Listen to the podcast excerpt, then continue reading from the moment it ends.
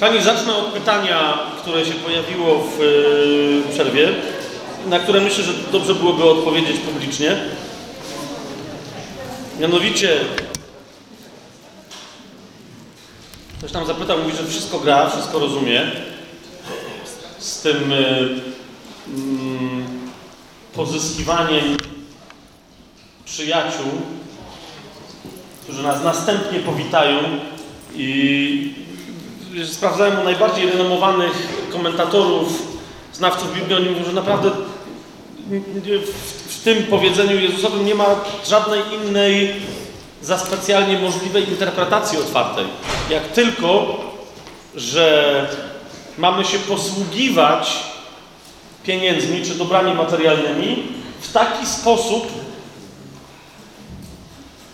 aby wzbudzić przyjaźń w tych, którzy następnie powitają nas w niebie. Dosłownie to jest to. Jezus mówi, jak chcesz, chcesz rozeznać, co zrobić ze swoimi pieniędzmi, to odpowiedz sobie na pytanie, czy ten ktoś stanie się Twoim przyjacielem, który następnie powita Cię w niebie. Ja zaraz jeszcze rozwinę bardziej tę myśl, ale chcę odpowiedzieć, bo, bo, ktoś zapytał, mówi, że no dobrze, wszystko fajnie, tylko co z tą mamoną niesprawiedliwą? Bo w wielu tłumaczeniach ten tekst mówi, pozyskujcie sobie, czy zaskarbiajcie sobie przyjaciół niegodziwą mamoną. Tak? Zwróćcie uwagę, że w oryginalnym tekście nie ma żadnej niegodziwej mamony, ale jest mamona niesprawiedliwości. Nie niesprawiedliwa, bo, bo bardzo łatwo y, przełożyć sobie niegodziwa mamona, to znaczy brudny pieniądz. To znaczy brudny pieniądz. A Biblia tego nie mówi. Biblia tylko mówi o tym, jaki charakter ma dzisiaj pieniądz, czy wszelkiego rodzaju dobra materialne, którymi obracamy w ramach systemu, w jakim, w jakim żyjemy. Teraz posłużyłem się pewnym przykładem, jak go jeszcze raz powtórzę.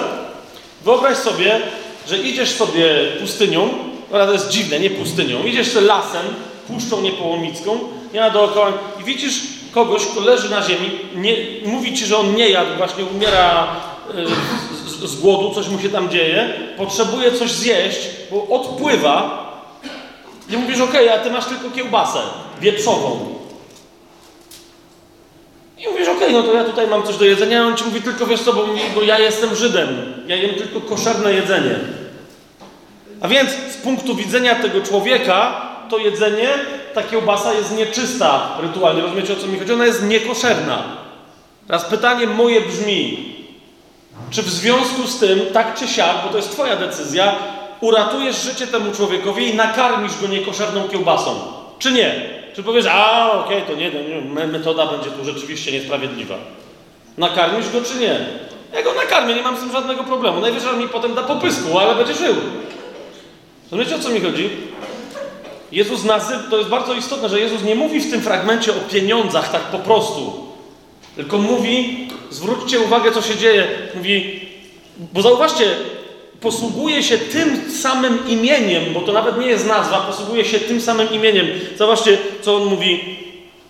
Pozyskujcie sobie przyjaciół mamoną niesprawiedliwości. A za chwilę o mamonie mówi, nie możesz służyć dwom panom. Albo Bogu służysz, albo komu? Mamonie. I on mówi, musisz zmusić mamonę, żeby ona zaczęła służyć Bogu tymi dobrami, nad którymi myśli, że ma jakąś władzę. A te dobra to jest pieniądz. Kapujesz, żeby nie służyć mamonie, jedyne możliwe wyjście to jest zmusić mamonę, aby ona służyła Bogu przez ciebie. Więc Jezus mówi: zdominuj mamonę niesprawiedliwości. To, co dzisiaj jest środkiem yy, zanieczyszczania całego waszego środowiska społecznego i tak dalej. To, czym, to, rozumiecie, większość tego, co my dzisiaj robimy z dobrami materialnymi, jest po prostu to, to woła o pomstę do nieba. My przy pomocy przepływów materialnych, pieniężnych, dominujemy jedni drugich. Wykorzystujemy ich. Eee...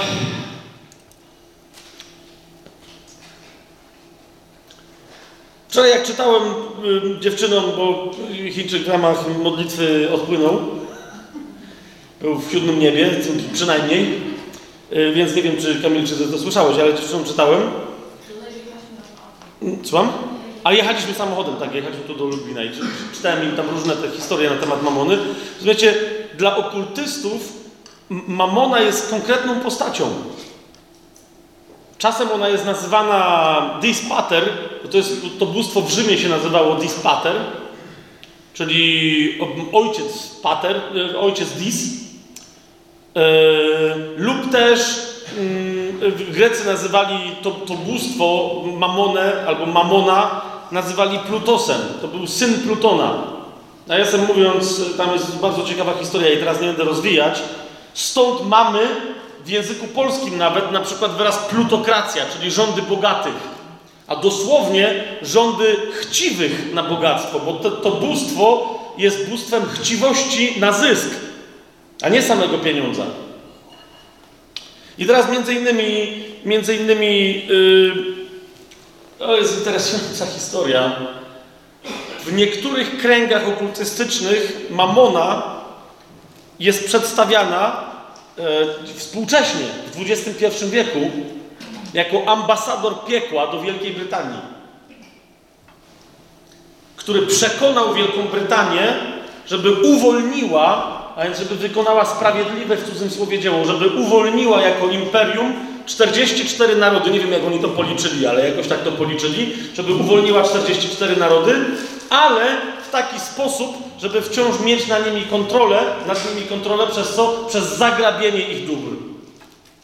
Zasobów naturalnych, innych tam rzeczy. Wejście w taki układ finansowy, finansowy żeby nadal wysysać z nich E, możliwości posługiwania się materialnymi dobrami. Teraz chodzi mi o to, że ja nie mówię teraz o jakichś, wiecie, historycznych, e, dyplomatycznych działaniach, mówię tylko o, o pewnych kręgach okultystycznych, które tak to widzą. Że e, Imperium Brytyjskie się nie rozpadło w, ramach jakiejś tam wizji okultystycznej, tylko właśnie zmieniło się w Imperium Mamony. I oni jako przykład podają Wielką Brytanię, że to jest przecież to. To jest to. E, inni bardzo mocno wiążą, zwróćcie uwagę na to, bardzo mocno wiążą mamonę z kultem złotego cielca. Jak zobaczycie na Wall Street, najważniejsze bóstwo tam to jest rozpędzony złoty cielec.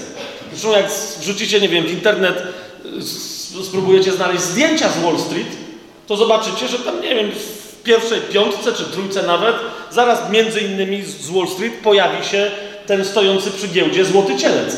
Tam jest cielec, tam jest taki byk. Ktoś kojarzy, o czym teraz mówię? To jest taki byk cały taki ze złota, tak? A oni wiedzą, co czczą. Teraz rozumiecie, o co mi chodzi, kiedy Izrael nie mógł się doczekać na Mojżesza, powiedzieli Aaronowi, zrób nam Jachwę, którego będziemy rozumieć. I on im co powiedział? To wyskakujcie Wyskakujcie z kosztowności, to będziecie rozumieć w takim razie tego Jachwę. Oni wyskoczyli i co on im zrobił? Cielca. To jest staroegipska koncepcja. Tak? No wiedzieli, zapłaciliśmy pieniążki, już bez przesady, żeby taki Bóg nam nie błogosławił, skoro my mu zapłacili.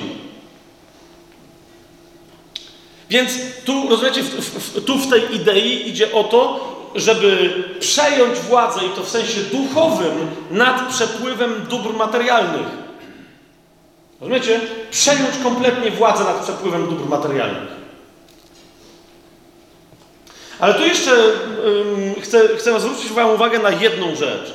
Jest takie powiedzenie w języku polskim, że czas to pieniądz. Nie? Mm. Nie wiem, na ile Wy sobie zdajecie z tego sprawę, jako porządne chrześcijany, że czas to pieniądz, według biblijnego rozumienia. Kochani, w Biblii słowo odkupienie, jak myślicie, ile razy się pojawia? Chyba, że już słuchaliście jakiegoś mojego nauczania na ten temat, to wiecie. Tutaj. Hmm? Tu to mówiłem? No, otóż to, ale to sobie to przypomnijmy jeszcze raz. Pastor słuchał, widzicie, profesjonalnie. Słowo odkupywać występuje w Biblii cztery razy. W Nowym Testamencie cztery razy, tylko i wyłącznie. W kontekście odkupienia, tego, że my jesteśmy odkupieni drogocenną krwią baranka, tylko dwa razy. O tym, że jesteś Ty odkupiona, że jesteś Ty odkupiony, że ja jestem odkupiony. przez Pana Jezusa Chrystusa. Tylko dwa razy. Na cztery, dwa razy jest mowa o tym, że my jesteśmy odkupieni, a dwa razy jest mowa o tym, że ty i ja, wiodąc chrześcijańskie życie, mamy co robić? Odkupywać konkretną rzecz. Otwórzcie sobie list do Efezjan. Otwórzcie sobie list do Efezjan. Piąty rozdział, czternasty werset. I to jest taka rzecz, że pojawia się zaraz po wezwaniu Pawła: zbudź się, ośpiący i powstań z martwych. Zobaczcie, to jest piąty rozdział, czternasty werset i dalej. Mówi, dlatego Pismo mówi, obudź się, który śpisz i powstań z martwych, a zajaśnieje Ci Chrystus. I patrzcie, co mówi dalej.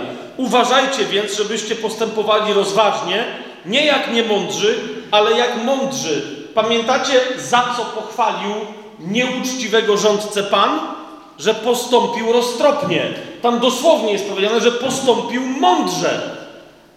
I teraz mamy tutaj informację: postępujcie, nie bądźcie nierozumnymi, ale rozumiejcie, jaka jest wola Boża. Wcześniej mamy, żebyście postępowali rozważnie, nie jak niemądrzy, ale jak mądrzy. Zobaczcie, odkupując czas, bo dni są złe. Odkupując czas, bo dni są złe. Jak sobie otworzymy list do Kolosan, czwartym rozdziale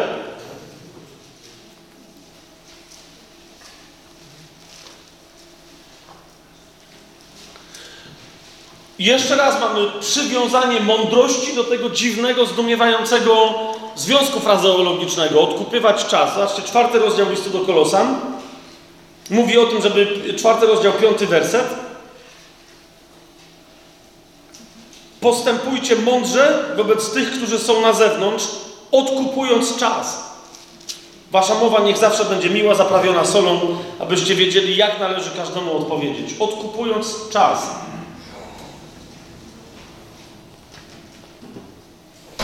Psalmista mówi: Panie, naucz nas liczyć dni nasze. Widzisz, nie chodzi o to, że czas to pieniądz i teraz będziemy jakieś koncepcje światowe sobie przedstawiać.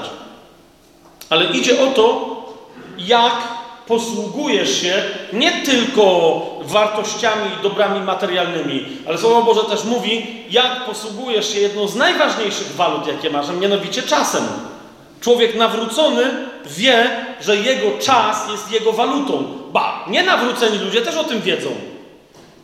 Też o tym wiedzą. Wczoraj między innymi z przebłogosławionymi, niezwykle mądrymi córkami pastorów, pa, pa, pastorów, pastorstwa, nie, nigdy nie wiem jak to powiedzieć. W każdym razie z córkami, tych tu odpowiedzialnych, prowadzących coś tam. Rozmawialiśmy, bardzo to była, bardzo to była mądra dyskusja. Między innymi rozmawialiśmy na temat wiary. Z czego rodzi się wiara? Mówi Słowo Boże. Ze słuchania. A słuchanie jest przez co? Przez Słowo Boże. No i teraz to wcale nie jest taki prosty tekst, ale niewątpliwie, jeżeli ktoś chce mieć mocną wiarę, wiarę, która góry przenosi, która nie ma wątpliwości, wiesz o co chodzi? Niektórzy mówią, o i teraz Biblia nie mówi przecież, że my mamy o tego, znaczy może mówi, ale jest, no to są pewne konteksty, ale zauważcie, żeby mieć taką wiarę, i ja teraz mówię o darze nadzwyczajnym, darze wiary charyzmatycznym, ale żeby mieć po prostu mocną wiarę, o której mówi, Słowo Boże wyraźnie sugeruje, że taka wiara powstaje przez proces słuchania. Jakiego rodzaju Słowa Bożego, to ja teraz nie mam czasu, żeby to wyjaśniać, ale chodzi o to, czego słuchasz. Jeżeli słuchasz poprzez Słowo Boże, niekoniecznie samego Słowa Bożego, ale właśnie głosu Bożego poprzez Słowo Boże, wtedy rodzi się Twoja wiara i ona rośnie, i ona się wzmacnia. I Biblia w wielu miejscach o tym mówi. Teraz jest pytanie, czy inwestujesz czas na wsłuchiwanie się w głos Boży, na przykład przez lekturę Biblii? W co inwestujesz swój czas? Ale teraz następne moje jest pytanie: w ogóle w co inwestujesz swój czas, kiedy czegokolwiek słuchasz? My na przykład czasem z żoną mamy, wow, to czasem mamy, to jest, e, do tej pory mnie jedno ramię boli, takie mamy rozmowy. Bo sobie ćwi- ćwiczymy, ćwiczymy z żoną, ćwiczymy. Ona jest góralką, bardzo lubi się bić, a ja jej pokazuję, jak to robić trochę lepiej. No ale mężczyzna nie może oddać kobiecie. No, okej, w każdym razie, to jest taka trochę jednostronna rozmowa. Idzie mi tylko o to, że czasem, naprawdę, rozumiecie, y, mamy takie wobec siebie zobowiązanie. Znaczy ja y, po prostu je przyjąłem automatycznie, a potem zobowiązuję moją żonę, żeby mi też tak robiła. Bo na przykład, zauważcie, jak wiele bzdur gadamy na swój temat. Zauważcie. Jeżeli mówisz jakąś rzecz o sobie, o innym o, i tak dalej, mówisz jakąś rzecz, to jest coś, co może do kogoś trafić, ale te rzeczy, które ty mówisz, ty jesteś pierwszym słuchaczem czy pierwszą słuchaczką tego, co mówisz. Rozumiesz, jeżeli gadasz rzeczy, które są niezgodne z wolą Bożą, niezgodne z Bożym przepisem na błogosławione życie i tak dalej, to jest pytanie, po co w ogóle gadasz? Dlaczego będziemy rozliczeni z każdego bezużytecznego słowa, które wypowiedzieliśmy? Dlatego, że nawet jak nikt nas nie słuchał, to my sami siebie słuchaliśmy i zamiast zbudować swoją wiarę, mogliśmy kompletnie ją zniweczyć w sobie. Czy jest jasne to, co mówię? Jakie rzeczy wypowiadasz? To jest to, że czasem moja żona coś mówi, ja mówię, Macie, powiedziałaś to i to. Ja mówię, no, no i co? No i przecież to jest wszystko zgodne z Biblią. Okej, okay, ale jeżeli to i to i to i to poskładamy, to znaczy, że wypowiedziałaś taki światopogląd. I nagle Macie mówi, o, to nie jest zgodne z Biblią. No, zgadza się? No. Na przykład mieliśmy taką rozmowę ostatnio. Moja żona się teraz zastanawia. Hmm. Takie, takie rozmowy yy, toczymy. To nie to będzie taka rozmowa, która mam nadzieję, że nam się wszystkim przyda. Mianowicie, E, ostatnio bardzo mocno rozważamy osobę, po, sezon tajemnego planu, jesteśmy w dziejach apostolskich, więc siłą rzeczy nam narzuca parę miesięcy rozważań głównie osoby Ducha Świętego. Nie tylko nam jako małżeństwu, także ludziom z nami związanym, związanym ale okej. Okay. I między innymi, yy, no coś tam się wydarzyło, nie będę mówił, bardzo mocne takie dotknięcie duchowe i w pewnym momencie moja żona mówi, okej, okay, to my też musimy się zająć pieniędzmi. Uuu, to jak już kobieta tak mówi, to musisz naprawdę nadstawić ucha, więc pod, podwoiłem uwagę, mówię, słucham Cię. I Madzia mówi, Ty nie możesz mi kupować prezentów.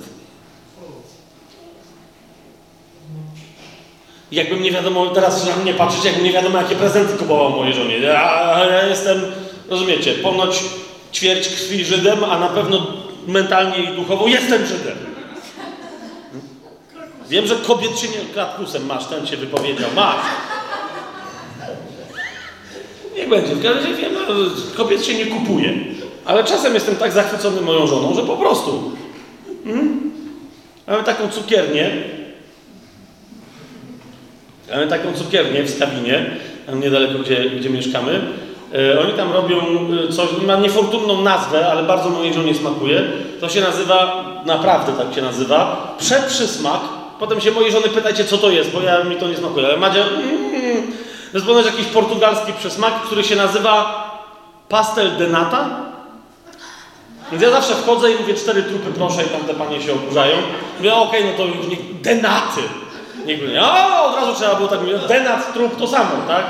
I one naprawdę dopiero po jakimś czasie załapały mój żart, że pastel de nata, okej. Okay. Wy wiecie, co to w ogóle jest? A, pastel de nata w Skawinie. Świetna rzecz. I teraz moja żona może zjeść y, do, dowolną ilość słodyczy, potem jest jeszcze chudsza. Ja nie wiem, jak to jest. Mi się jakoś odbija, bo ja w ogóle nie jem liście. To jest to, to jest to. Naczynia Wzajem brzemiona swoje noście. Co ona zje, ja na sobie noszę. To jest to. Ale Madzia, y, mając tam, naprawdę tam, tam, bardzo mocne rzeczy były w duchu, nie? Jakby jeszcze jedna z tych rzeczy, które wyniknęła, Madzia mówi, nie, musimy w ogóle obciąć takie rzeczy. Musimy w ogóle obciąć takie rzeczy. Że czasem Yy, jakieś wino kupimy i dobra, ma być niby wieczerza, ale to wino jest trochę lepsze, yy, nie za 20 zł, tylko za 28, a musimy obciąć takie rzeczy. No, jeśli to było takie w duchu, ona już jedną rzecz postanowiła, drugą, trzecią wprowadzi w życie i tak dalej. I jeszcze nagle bum. I na to Zastanowiłem się, mówię, Madzia, nie. Nie zgadzam się, to jest niezgodne z wolą Bożą, co teraz mówisz. Dlaczego? Ponieważ, ponieważ Madzi się wyrwało, znaczy wyrwało, po prostu podała swoje uzasadnienie. Mówi, bo przecież nawet i te pieniądze, które idą na, wiecie, na przykład ten, ten, na, na to ekstra wino typu 8 zł, czy coś, mówi, nawet te pieniądze przecież możemy komuś dać. Słyszycie, co, się, co, co mi się stało natychmiast ucho? Zaczekaj, Madzia. Zaczekaj. Będziemy teraz do siebie gadać. Naprawdę to Ci Duch Święty powiedział. Coś, co normalnie się gada na przykład palaczowi, że jakbyś przestał palić i teraz zaczął odkładać do puszki te pieniądze, co wydajesz na papierosy, to wiesz, ile byś miał po roku? Wiesz o co mi chodzi? Bardzo najczęściej to i tak do palacza nie przemawia. Ale jak już czasem przemówi, to mówią, o super, ile pieniędzy zebrałem. Ale jeszcze raz, zrozum, to może jest myśl skuteczna w ramach jakiegoś konceptu światowego, ale to jest myśl, która przeczy prawdzie o tym, że jesteś córką lub synem ojca, który ma wszystko i wszystkim z tobą się dzieli. Żebym ja mógł komuś coś dać i kogoś pobłogosławić, nie muszę, rozumiesz, obniżać ceny wina z 28 na 20 zł, po to, żeby za te 8 zł pozbierać przez 4 lata i potem kogoś pobłogosławić. Rozumiecie o co mi chodzi? Jasne, za każdym razem, kiedy robimy zakupy, kiedy coś innego się dzieje, to jest nasze, to mamy zadać sobie pytanie, Duchu Święty, czy Ty tego chcesz?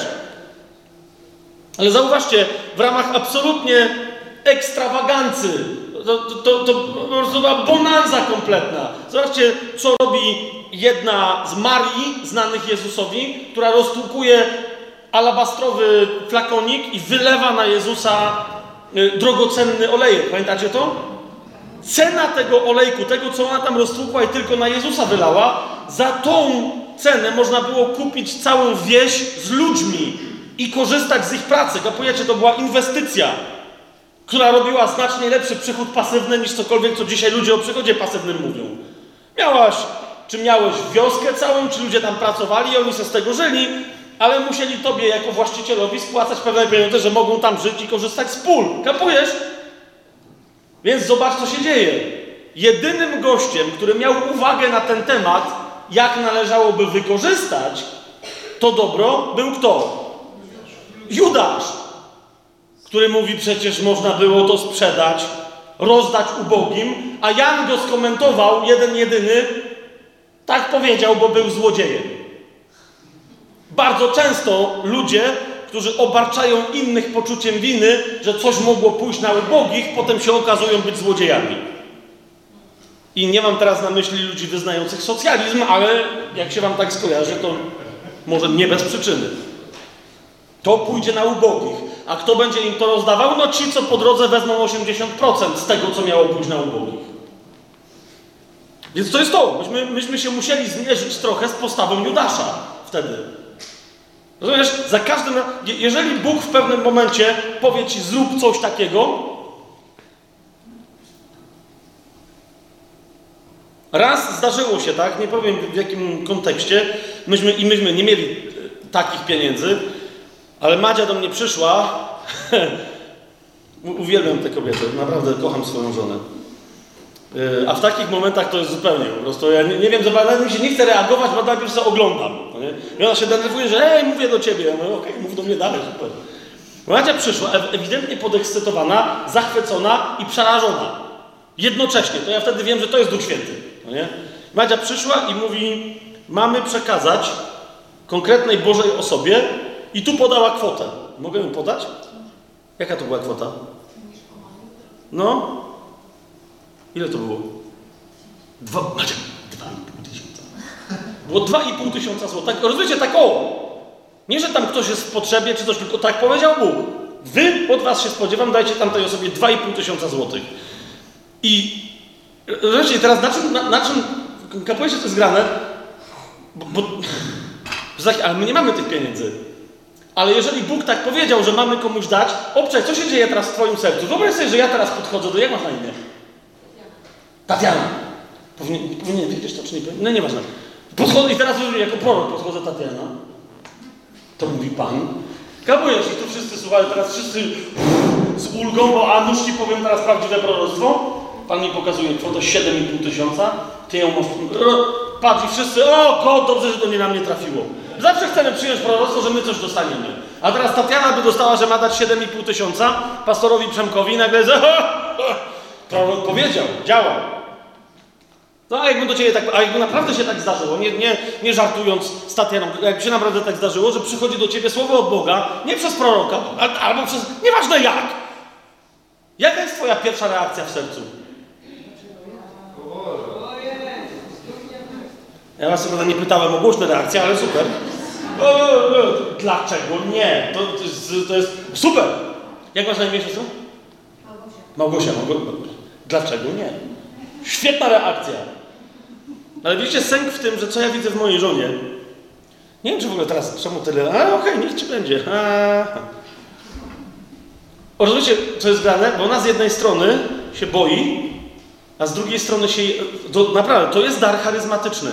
Dlaczego? Bo jak Madzia słyszy, że my mamy komuś dać pieniądze, to wiecie, co, co się w niej dzieje przede wszystkim? Ona się cieszy, że my je dostaniemy, żeby je móc dać.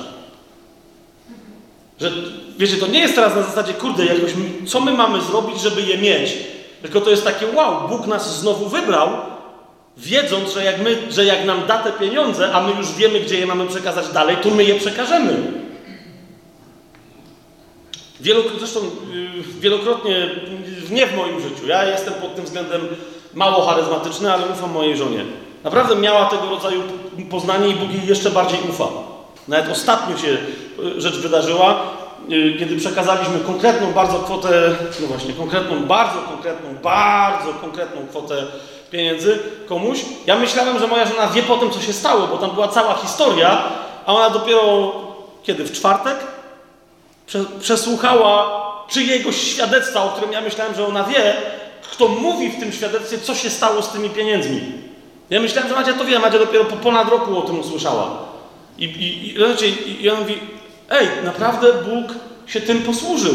Wow, on, on nam wierzy, On nam ufa. Właśnie to jest to.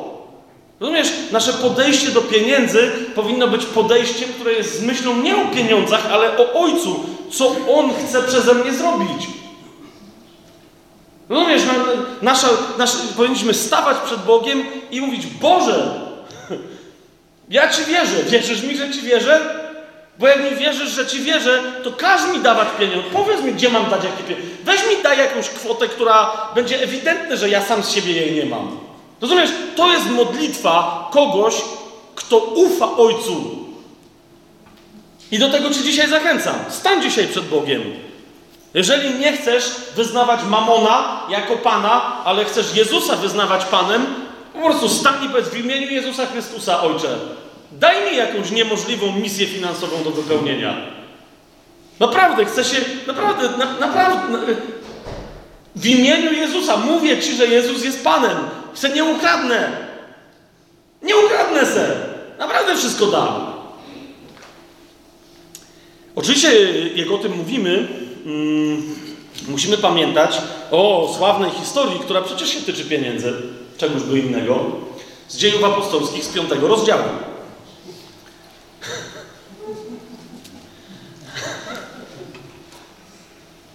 Jest jedna z moich ulubionych historii. To jest fantastyczna historia o, o, pięknych, wiernych ludziach, którzy co sobie postanowili, to potem przeżyli.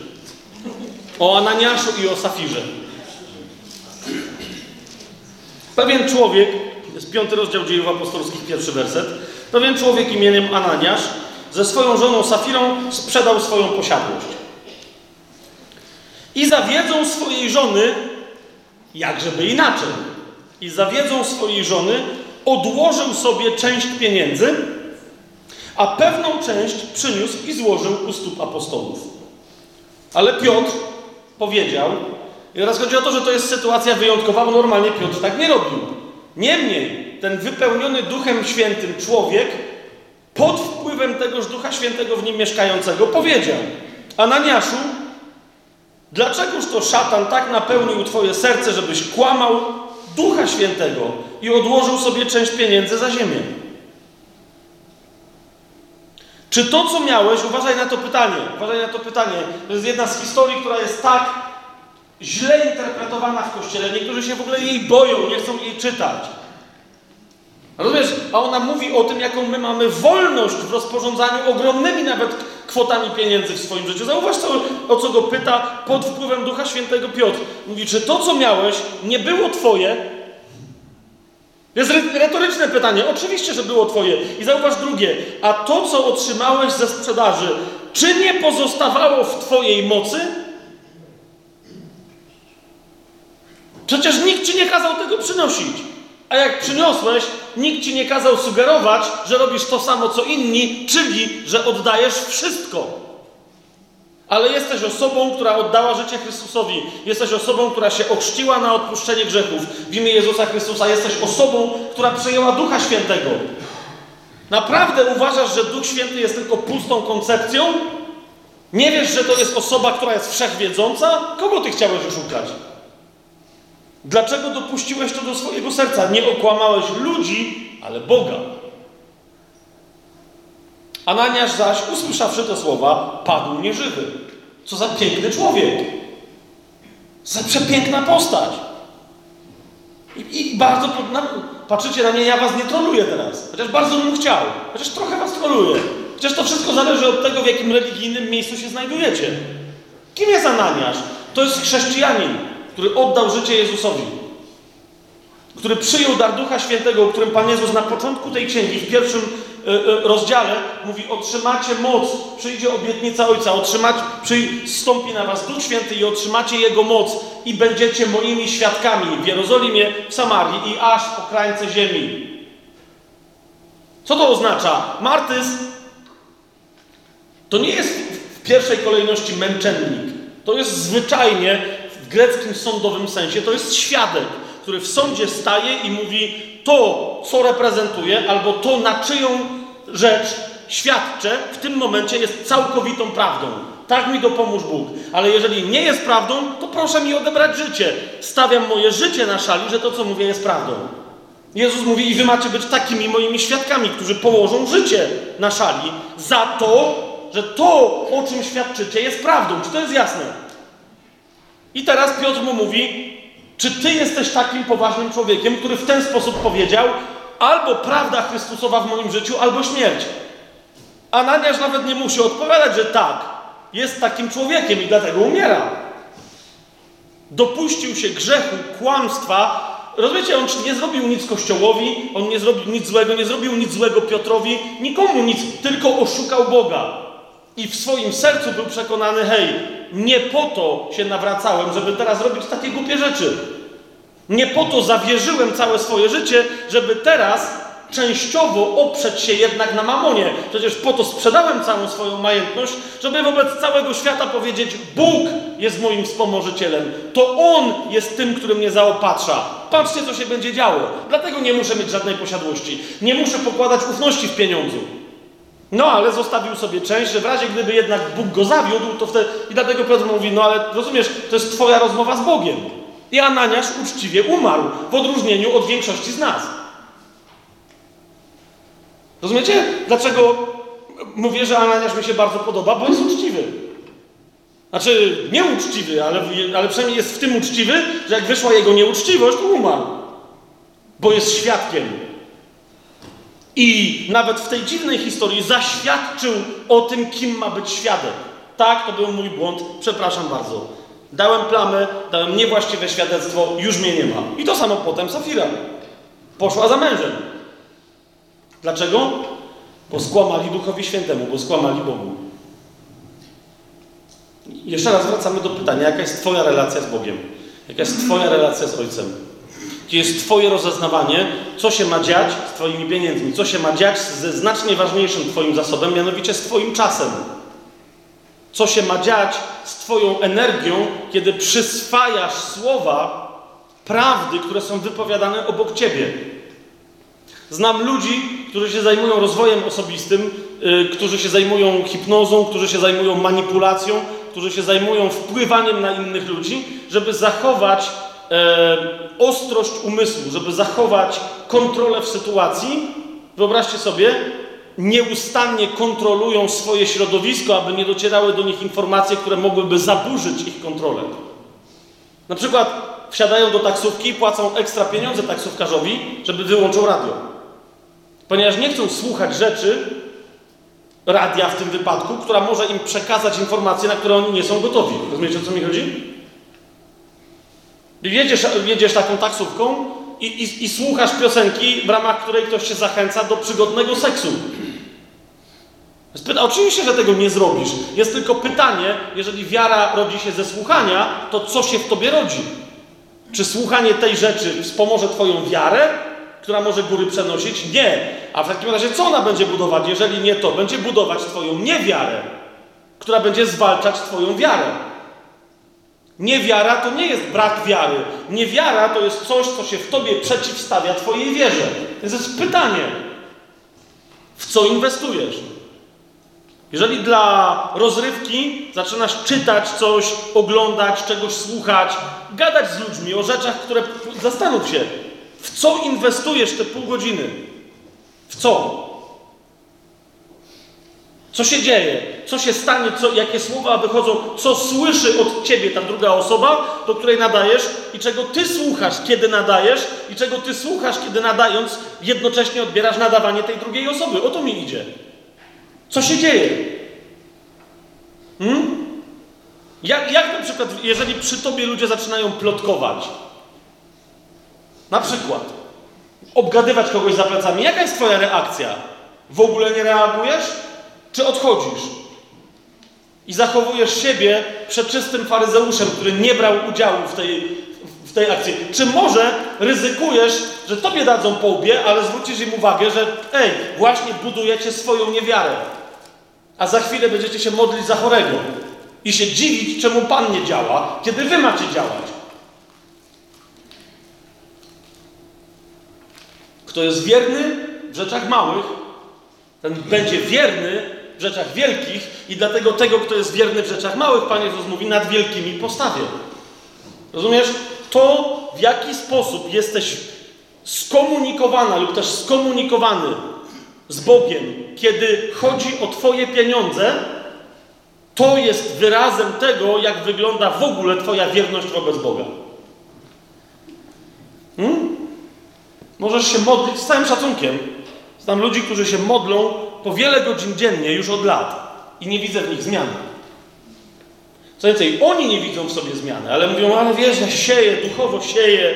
Może, no ale ty, wiesz, siewca po jakimś czasie nawet mięśnie ma większe, rozumiesz, łazi, lepszą kondycję, lepiej się tym ziarnem trafia. No nie, rozumiesz, coś coś robi, to coś z tego wynika.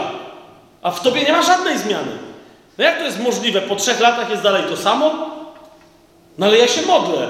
No ale Jakub mówi, Biblia w ogóle mówi, że sam akt modlitwy nie jest niczym dobrym. Modlitwa wręcz może być czymś złym. Pamiętacie Jakuba, który mówi modlicie się, ale się źle modlicie? Wprost gada. Ludzie często się modlą o rzeczy tak ewidentnie niezgodnie ze Słowem Bożym, że wręcz ich modlitwa myślę, że jest rodzajem grzechu. Tak? Jeżeli ty przychodzisz, ktoś do mnie przychodzi i mówi mi, bracie Fabianie, kiedyś miałem taką fazę, że mieliśmy ze dwa, trzy spotkania pod rząd, kiedy mówiłem o pokoju Bożym. Przychodzi do mnie jeden brat i mówi, bracie Fabianie, mówi, ale no ja nie mam tego pokoju. Modlę, no Pan Jezus powiedział, że go dał, no to modlę się o ten dar i dalej go nie mam. Ja wiem, chłopie, ale kto ci powiedział, że masz się modlić o dar, który Pan Jezus już ci dał? To jak ja go mam mieć? No nie, nie masz, znaczy jak, jak, jak to masz go mieć? Już go masz. No ale ja go nie czuję. A, no bo nie robisz tego, co Pan Jezus powiedział, żeby móc zacząć doświadczać pokoju w swoim życiu. No ale się modlę. Ale Pan Jezus nie powiedział, żebyś się o to modlił. Hmm? Pan Jezus powiedział, że Twój pokój będzie tak mocny, że Twój pokój będzie strzegł spokoju Twojego umysłu. Twój pokój będzie Ciebie strzegł. Rozumiesz, to jest twój strażnik, on ci jest dany jako strażnik, a ty, się, a ty go wypraszasz u Jezusa, a Jezus rozumiesz, co on ma zrobić? No, mówi ci, ale już ci dałem. A ty, no ale daj mi, no ale już ci dałem, no ale daj mi, no ale już ci dałem. Rozumiesz, no ile tak można gadać z debilem? Mówię, debilem miałem teraz na myśli siebie, nie tego brata, bo ten brat bardzo mądrze ze mną rozmawia. Chodzi mi o to, że ja kiedyś Tak się modliłem przez lata, to było to samo.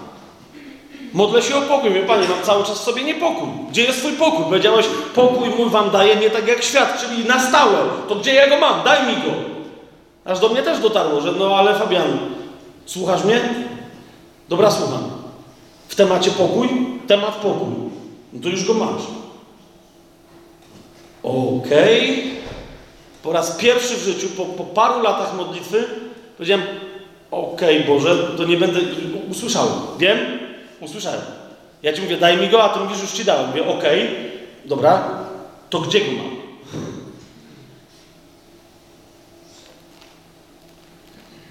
I, wtedy otworzyłem list do Filipian. I Pan Jezus mi pokazał, dokładnie tam go masz, gdzie w tym momencie zamiast żyć pokojem, wykonujesz swoją operację mentalną, która nie pozwala mojemu pokojowi, który Ci dałem, funkcjonować. To jest Twoja decyzja. Przestań to robić. Co? Mówię Panie, czytam. Piąty, czwarty rozdział listu do Filipian, szósty werset. Nie troszczcie się o nic. A Jezus nie mówi proście o pokój, ale mówi przestańcie się wreszcie martwić. Przestańcie się zamartwiać. Przestańcie snuć w swoich główeczkach przesłodkich myśli o przyszłości, w ramach których rozgrywacie negatywne scenariusze. Mówiąc, to jest roztropne, żeby rozegrać ten scenariusz. Jak się będę bać na zaś, to potem jak przyjdzie nie to, czego się bałem, ale co innego, będę przyjemnie rozczarowany. Niektórzy specjalnie się martwią, żeby potem powiedzieć: Super, nie zdarzyły się te wszystkie straszne rzeczy, które sobie projektowałem.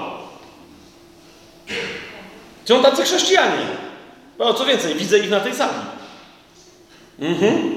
Co ciekawe, to nie są wcale kobiety, z tego co po pierwsze widzę, tylko mężczyźni. Faceci myślą planem, mają cel.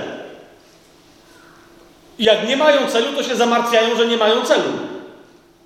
To jest, to jest to, dlaczego wielu chrześcijanom bardzo trudno jest zrozumieć, że celem jest jednota, nie żadna społeczność, nie żadna wspólnota, ale tak, posłużyłem się tym słowem, jeszcze raz się posłużę, taka jedność we wspólnocie z Duchem Świętym, że ja ją nazywam jednotą z Duchem Świętym. To jest Twój cel. A facet się pyta, czyli co mam zrobić? Się z Duchem Świętym zjednocz i on Ci wtedy powie, co masz robić. A my lubimy Duchowi Świętemu tłumaczyć, ale dejże mi plan, co mam robić? Co mam robić? Nie z tego Duch Święty przez trzy lata wyprowadzał. I Fabian, tak. Minęło 45 minut modlitwy. Tak, panie. A warto, rozumiecie? Jak się nazywają ci w Gwiezdnych Wojnach, co są uczniami? Jedi. Nie Jedi, to ci, co są uczniami Jedi. Kto? Padawan. Padawan. Takie nieojczowskie filmy oglądacie? Okej, okay. dobra, jest taki padawan, tak? Duch Święty mi mówi, to ile już się mówi? 40 minut. To, tak, tak, panie. Ja mówię, okej. Okay. A co ja ci powiedziałem przez te 45 minut? Wy, no Duchu Święty rozważaliśmy. Duch Święty nie, nic, nic nie rozważaliśmy.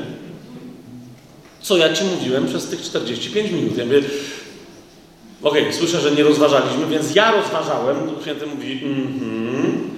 No, co mamy zrobić na następnym tajemnym planie, na spotkaniu, jak pojedziemy do Lublina, coś tam Duch Święty mówi, no, no właśnie. A, ale, a co ja ci mówiłem? I autentycznie, rozumiecie, cofnąłem się w głowie, wstecz przez te 45 minut i słyszałem głos Ducha Świętego, który mówił dokładnie tak, dokładnie tak jak ja wam teraz powiem.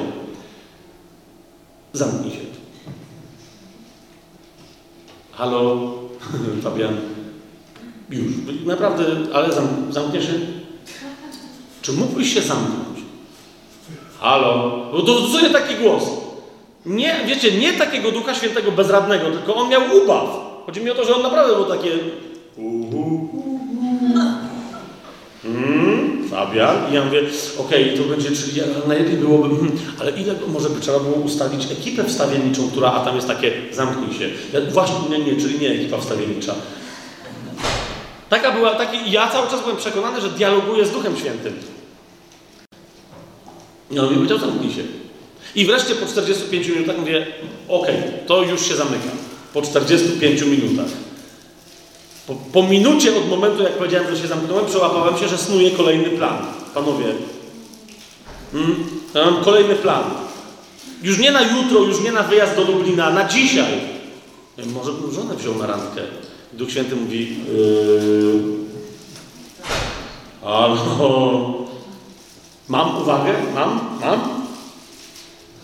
Dobra, masz. I zaczął gadać. Mocne rzeczy. Przestańcie się martwić. Czwarty rozdział listu do Filipian, szósty werset.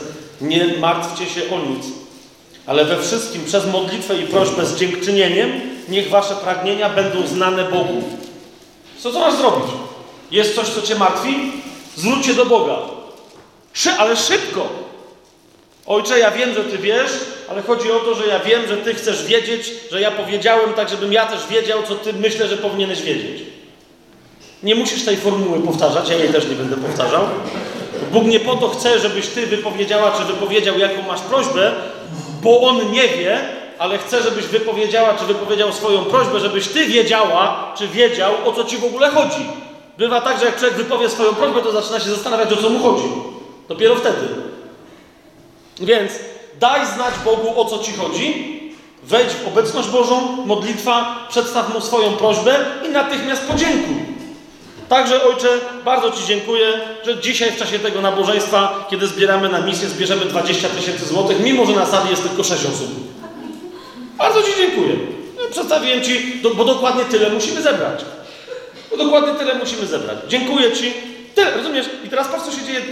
A pokój Boży, siódmy werset, który przewyższa wszelkie zrozumienie, będzie strzegł waszych serc i myśli w Chrystusie Jezusie. Proste?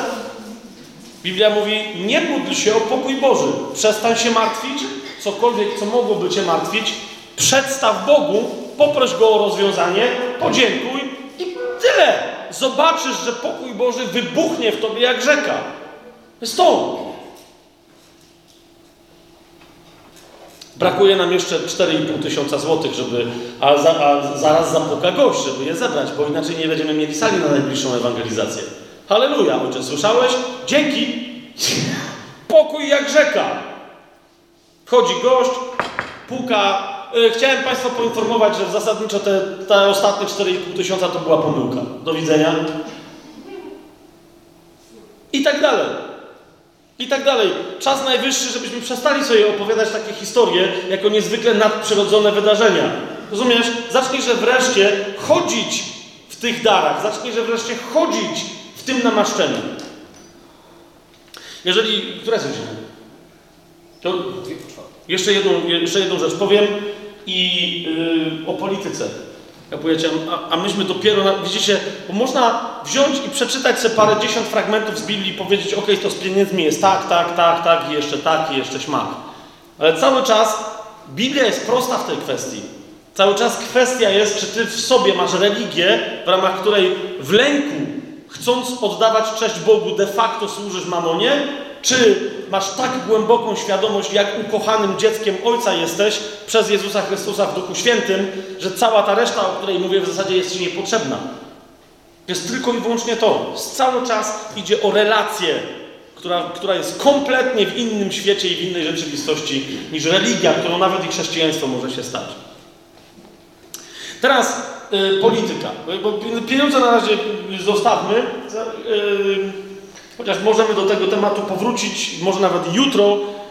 Yy, może będziecie mieli jakieś pytania, ale to jest podstawa. To jest podstawa tego, jak my powinniśmy być odniesieni do pieniędzy. My w naszym życiu mamy misję do wypełnienia, zadania do wykonania, podróże do odbycia, przygody do przeżycia. To jest to. To jest to.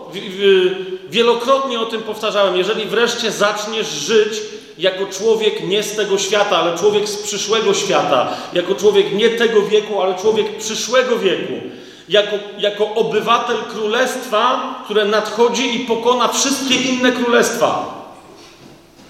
To, to jeżeli zaczniesz tak wreszcie żyć, to zauważysz, że to królestwo, Zjednoczone Królestwo Brytyjskie i Imperium Amerykańskie i wszystkie inne przewyższa i bije na głowę, na łeb, na szyję. Ktoś z Was oglądał kiedyś Jamesa Bonda? Teraz już po, tym, po tych Gwiezdnych Wojnach już się nikt nie przyzna, tylko o, tam jeden brat powiedział, ja oglądałem. Czy jakiś tego typu film. Zauważyliście, że zawsze James Bond reprezentuje królową, tak? On zawsze jest w służbie królowej. Her Majesty, Helen. Oh, oh, seven. James, James Bond. Okej. Okay. Zauważ James Bond. Zauważyliście, że, że on zawsze. To, kiedyś mi na to jedna kobieta zwróciła uwagę że James Bond nigdy nie nosi ze sobą kluczyków ani portfela, a zawsze ma jakieś auto i zawsze ma pieniądze i zawsze na wszystko go stać. Zauważyliście? Elegancko skrojony garnitur i nic mu nigdy nie odstaje. Żaden klucz, żadne... Wiecie jak chłopy czasem chodzą, nie? Najlepsze to widać jak są na weselu, jak już są te takie nowoczesne, te garnitury skrojone, te takie wąskie i od razu widzisz, tutaj ma całe klucze do domu, tu od samochodu, tu portfel, no bo może DJ będzie brać pieniądze, wiesz o co chodzi. I tak chłopie tak stoją jak takie, takie takie mongoły, takie, wiecie, zmutowane, takie z różnymi odstającymi. Faceci nie wiedzą, o czym gadam, kobiety wszystkie oczywiście. A James Bond, zauważ, zawsze jest łop, łop, elegancko, nic mu nie odstaje. Dlaczego?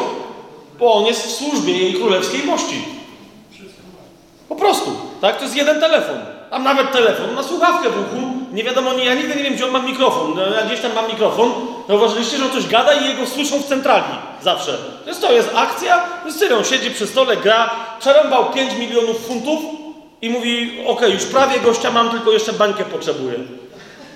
Kojarzycie?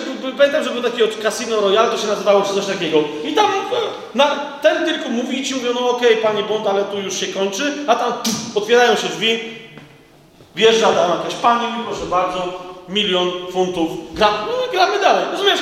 I gość, on nie ma tam spiny jakiejś, po prostu siedzi, nie pewnie, że wiedzie. Jak nie wiedzie, to nie wykonam misji. A co to jest moja misja? E, to są służby jej królewskiej mości. Służby są od tego. Przyjeżdża do dowolnego kraju. Zauważyliście, że on miał problemy, że przemycał pistolet przez granicę? Przestań. Przyjeżdża na miejsce, tam jest safe house. Wiecie, wchodzi niby do krawca, tam się otwiera karabiny maszynowe w wersji 60, czołg, wyrzutnia rakiet. No rozumiecie o co chodzi? Wszędzie. James Bond. Ja jestem w służbie Jego królewskiej mości, Pana Jezusa Chrystusa. Ten król królów i pan panów jest królem takich królowych jak Elżbieta Brytyjska. Jest panem różnych panów, którzy mają nawet całe banki. Rozumiesz? On jest ich panem. On jest ich królem. A ja jestem z jego królestwa. Kapujesz o co chodzi? Jeżeli ja wypełniam Jego misję, jeżeli tylko ja mam w sercu przekonanie, że w tym momencie jestem w samym centrum pełnienia woli Bożej, to wiem, że gdziekolwiek się nie znajdę, wszędzie mam zaopatrzenie. Pamiętacie, jaka jest obietnica? A mi obietnica jest nieprawdopodobna. Że ktokolwiek dla mojego imienia wyszedł się i opuścił, pamiętacie? Pozyska stokroć tyle pól, domów, ojców, matek, sióstr, braci, żon. Żartowałem. Niektórzy się rozpędzili, gdzie to jest, gdzie to jest, który... Yy,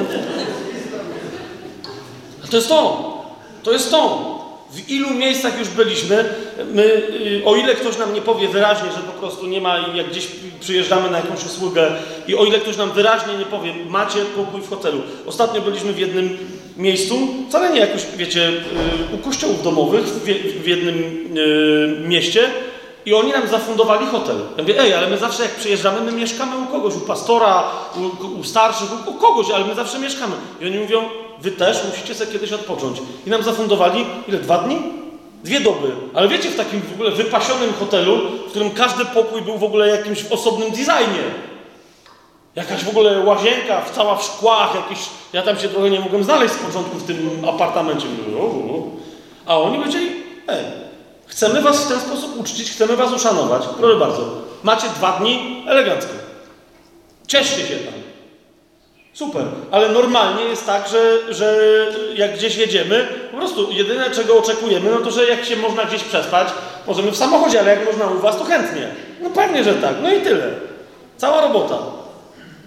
Gdzie my jesteśmy, rozumiecie, już, już teraz tak y, jednak nie, nie ale, ale naj, najczęściej jak mamy z kimś pierwszy kontakt, to jest takie, czy wiem, że wy jesteście rozchwytywani i w ogóle fałem, ale jednak, czy jakaś byłaby jakaś mało prawdopodobna, lecz możliwość. Rozumiecie, to tak, no dobra, let's cut the BS, tak? Przestań pitolić, tylko o co chcę, żebyśmy przyjechali. Tak, tylko ja nie wiem, czy nas stać.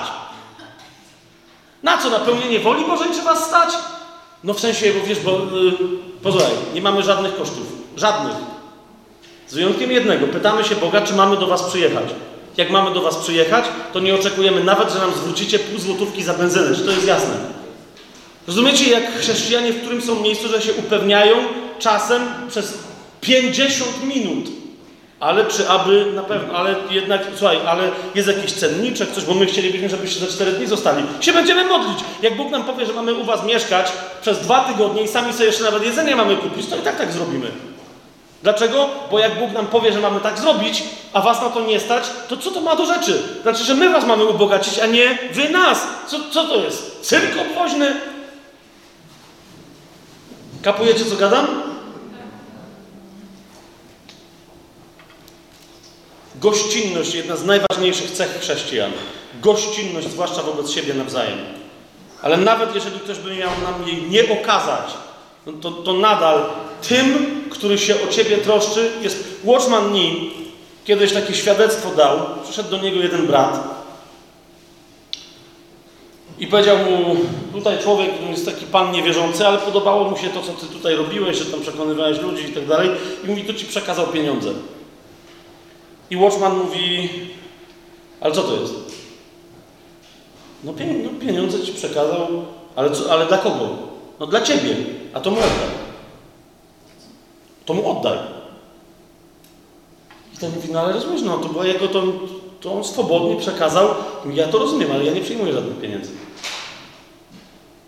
Jak to? No, zapytaj go, chyba że on, zapytaj go, może ty wymyśliłeś teraz, czy to są pieniądze dla mnie, czy to są pieniądze dla Boga. Hmm? Czy to są pieniądze dla mnie, czy to są pieniądze dla Boga.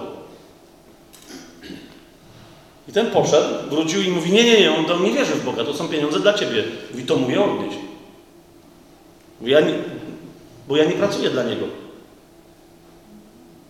Słyszycie to? Ja nie pracuję dla Niego.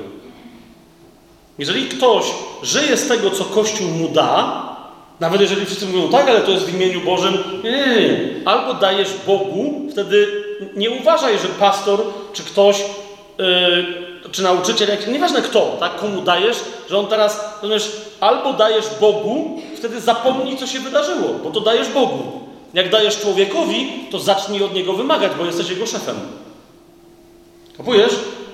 Czy oddajesz Bogu pieniądze, czy komuś płacisz? To jest bardzo istotne. Czy oddajesz Bogu pieniądze, czy komuś płacisz? Czy składasz ofiarę, czy się składasz z innymi na coś?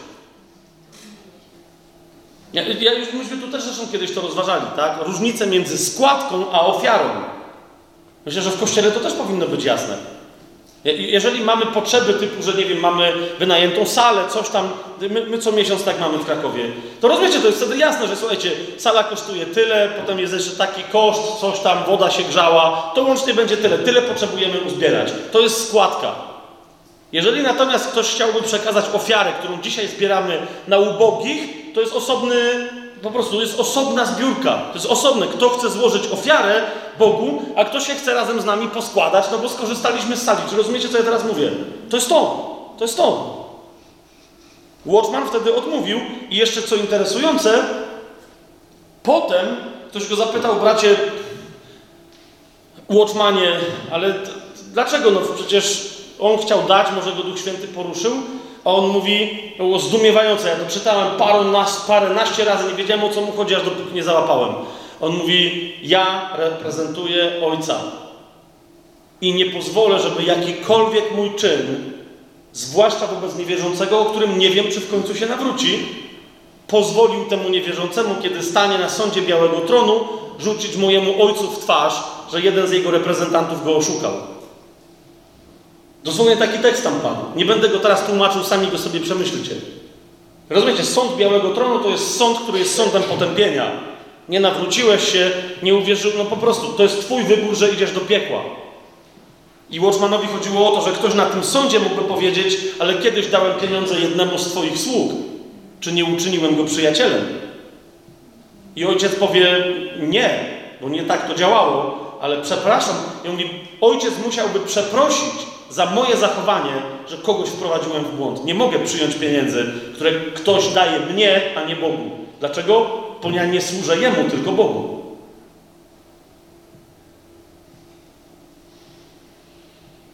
Słychać to? Ok. Teraz polityka. To będzie bardzo krótki temat. 25 rozdział Ewangelii Mateusza sobie otwórzcie. Ja nawet nie będę czytał tego. Okay, nawet nie będę czytać tego fragmentu, tylko wam go chcę pokazać. 25 rozdział Ewangelii Mateusza. Pan Jezus tu mówi dwie przypowieści. Jedna z nich, pierwsza, to jest przypowieść o tak zwanych pannach, mądrych i głupich. Zwracam Wam uwagę, że te panny to nie są żadne panny, bo panny to są dopiero na wydaniu, a to są panie młode, które czekają na pana młodego. Tak? One są już zaślubione. Dziesięć dziewic, mamy w UBG przetłumaczone. One czekają na pana młodego, bo ma być wesele. To jest jedna przypowieść. Druga przypowieść yy, od 14 wersetu to jest o człowieku, który wyjechał na, w podróż i zostawił swoim sługom talenty. Znacie to. Tak? I teraz oni mieli nimi się posługiwać yy, i tak dalej, i tak dalej. Zwracam Wam uwagę, że chociaż mowa tutaj jest o czymś, co później Paweł nazwie miarą wiary albo miarą łaski, na przykład w liście do Rzyman, Rzymian miarą wiary, mówi, że jak ktoś ma dar prorokowania, to niech prorokuje według miary wiary, którą otrzymał. Zwracam Wam jednak uwagę, że tutaj myśl jest monetarna. Ja sam podnoszę ręce bez bicia przez, przez, przez wiele lat, y, zwłaszcza jako ksiądz katolicki, nauczałem tak, jak chciałem bardzo, na podstawie tej przypowieści, że to jest przypowieść o tym, że każdy z nas ma jakiś wyjątkowy talent i wyjątkowe powołanie i inne tego typu bzdury. Zwróćcie uwagę, że w przypowieści o talentach nikt nie dostaje tam wyjątkowych rzeczy, ale wszyscy dostają to samo, tylko w innej ilości. Jasne? Jeden dostaje pięć talentów, drugi dostaje trzy talenty, trzeci dostaje jeden talent. Tak? Ale wszyscy dostają talenty. Talenty czego? Złota, srebra, nieważne co. Chodzi mi o to, że to jest, to jest, jedno, to jest potężna jednostka monetarna, ale to jest jednostka monetarna. Oni wszyscy dostają po jakimś rozmiarze, w jakiejś ilości tego samego. To nie jest opowieść o wyjątkowych talentach. To nie jest mam talent. ok? Chodzi o to, że my coś od Boga otrzymaliśmy i to coś mamy pomnożyć, a Paweł mówi, zasadniczo to chodzi o łaskę, która ma się w nas mnożyć, zasadniczo to chodzi o jej wyraz, którym jest wiara wynikła z tego, że otrzymaliśmy łaskę przez uprzednią wiarę. Wiem, że teraz to, co powiedziałem, jest dziwne, ale nie będę tego tłumaczył. Chyba, że ktoś chce, to potem w przerwie. I teraz pojawia się trzecia historia, 31 werset 25 rozdziału. Niektórzy mówią, że to jest trzecia przypowieść w tym rozdziale. Kochani, nie wiem, jak kto musiałby przyglądać się temu tekstowi, żeby znaleźć tu coś przypowieściowego. Pierwsze dwie przypowieści to są przypowieści w 25 rozdziale. O tych yy, czekających na Pana młodego, paniach młodych i o tych, którzy dostali, sługach, którzy dostali talenty. Ale chodzi o to, że te przypowieści uważaj, są powiedziane do ciebie i do mnie w jakim kontekście? W kontekście tego, co się wydarzy, kiedy Pan Jezus wróci na ziemię. I o tym mówi następna część tekstu, i to nie jest żadna przypowieść. A więc to, co teraz przeczytam, to nie jest przypowieść. To jest opowieść bardzo precyzyjna i konkretna o tym, co się stanie, jak Jezus wróci na ziemię. Czytamy od 31 wersetu 25 rozdziału Ewangelii Mateusza. Gdy Syn Człowieczy przyjdzie w swojej chwale i wszyscy święci aniołowie z Nim, wtedy zasiądzie na tronie swojej chwały. Gdzie? Na ziemi. I będą zgromadzone przed Nim wszystkie narody, a On odłączy jedne od drugich, jak pasterz odłącza owce od kozłów. Zauważ, stanie przed Panem Jezusem 70 narodów. Ja wiem, że dzisiaj krajów na świecie, czy tam państw, czy jak to się nazywa, jest około 200, więcej, czy coś mniej więcej w tym guście, ale Biblia wyraźnie stanowi, y, o czym, o czym mówi prawo noachickie, tak zwane czy genealogia tych, którzy pochodzą od Noego, że narodów na ziemi jest 70. Ani mniej, ani więcej. My jako Polacy powinniśmy sobie mocno zdać sprawę z tego, że my nie należymy do Magoga, ale my ewidentnie jesteśmy którymś z tych narodów, które są zawsze w koalicji z Magogiem. A to jest Rosja.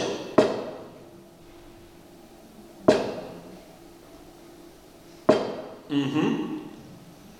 I to, że dziś coś tam się dzieje i niektórzy się rzucają, jak wielce my jesteśmy zaprzyjaźnieni, i niektórzy to mają strasznie za złe, że jesteśmy za bardzo zaprzyjaźnieni dzisiaj z państwem Izrael, jest tylko przygrywką do tego, jak mocno zostaniemy pociągnięci do nienawidzenia Izraela i do przyłączenia się do koalicji prowadzonej później, kiedyś w przyszłości przez Rosję, która napadnie na Izrael. Teraz chodzi o to. Ktoś ma. Okay. Chodzi o to. Dobra, ale to nie idzie. 70 narodów staje przed Panem.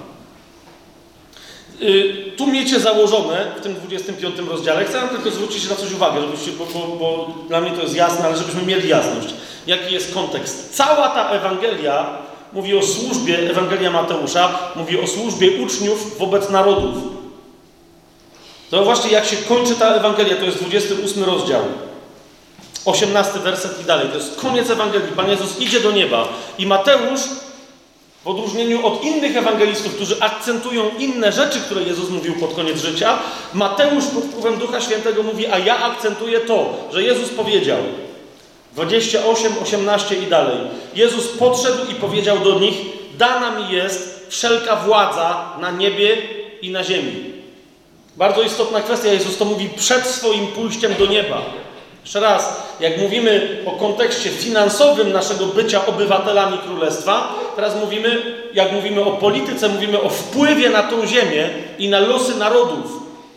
Naszym, jako kogo? Jako reprezentantów tego, który ma już wszelką władzę na niebie i na ziemi. Ile z tej władzy my realizujemy tu na ziemi? Teraz Jezus mówi, zobaczcie jeszcze raz. Dana mi jest wszelka władza na niebie i na ziemi. To jest punkt wyjścia. Zatem w 19 wersecie niektórzy z Was będą mieli wyraz więc i tak dalej. Jezus mówi, czyli co? To znaczy, ponieważ dana mi jest wszelka władza na niebie i na ziemi, to z tego co wynika, na tej podstawie, że ja mam tę władzę, idźcie i nauczajcie wszystkie narody, chrzcząc je w imię Ojca i Syna i Ducha Świętego. Jeszcze raz, idźcie i nauczajcie kogo? Nie słyszę. Kogo? Narody. Które? Wszystkie. Idźcie i nauczajcie wszystkie narody. Co to znaczy? Chrzcząc je w imię Ojca i Syna i Ducha Świętego, ucząc je przestrzegać wszystkiego, co wam przykazałem. Kogo? Narody. W niektórych tłumaczeniach jest takie nie, nie, nie, bardzo wiemy, co tu z tego ma wyniknąć, więc w niektórych tłumaczeniach to jest takie, że idźcie i, i czyńcie uczniów z ludzi z wszystkich narodów. Ale tu tłumaczenie jest po prostu, zgadza się, że ten wyraz, który tutaj mówi nauczajcie, oznacza czynienie uczniów. Ale z kogo? Nie z jakichś ludzi, którzy będą wybrani z wszystkich narodów, ale poddajcie pod zasady uczniostwa całe narody. To jest wasza misja. Całe narody. A o, co, ucząc je przestrzegać wszystkiego, co wam przekazałem. A oto ja jestem z wami przez wszystkie dni, aż do końca świata. Jezus nam towarzyszy swoją objawiającą się obecnością, pełną mocy w momencie, kiedy my pełnimy Jego misję. Jezus wyraźnie powiedział: Ja jestem z wami przez wszystkie dni. Czasem widzę chrześcijan na modlitwie, stoją jest nabożeństwo i ktoś mówi, teraz wyznajmy, że Jezus jest tu pośród nas. Dlaczego? No bo gdzie dwie albo trzy osoby się gromadzą, ja to rozumiem. Ale nagle ktoś zaczyna prorokować i mówi, bo Jezus powiedział, ja jestem z wami. I mówię, zaraz, stop! To, oto ja jestem z wami przez wszystkie dni. Jezus powiedział, ja jestem z wami, kiedy wy idziecie i czynicie uczniów z narodów. Teraz jest z nami, bo się zgromadziły dwie albo trzy osoby w Jego imię, ale nie cytuj tej drugiej wersji, bo my na razie nigdzie nie wychodzimy. To zgromadzenie dwudziestoosobowe na razie nie czyni z żadnego narodu żadnego ucznia. Nawet nie ma takiej myśli w większości z nas. Więc rozumiecie, to jest punkt wyjścia, nasza misja. Nasza misja jest misją wobec narodów, których nie ma aż tak wiele na świecie. 70. Jeszcze raz powtarzam. Policzcie sobie w Księdze Rodzaju, ile ich tam jest. Wróćmy do 25 rozdziału. Widzicie, do tego zmierza cała ta Ewangelia. Teraz dlaczego Jezus mówi, czyńcie uczniów z wszystkich narodów? Ponieważ kiedy On przyjdzie na ziemię,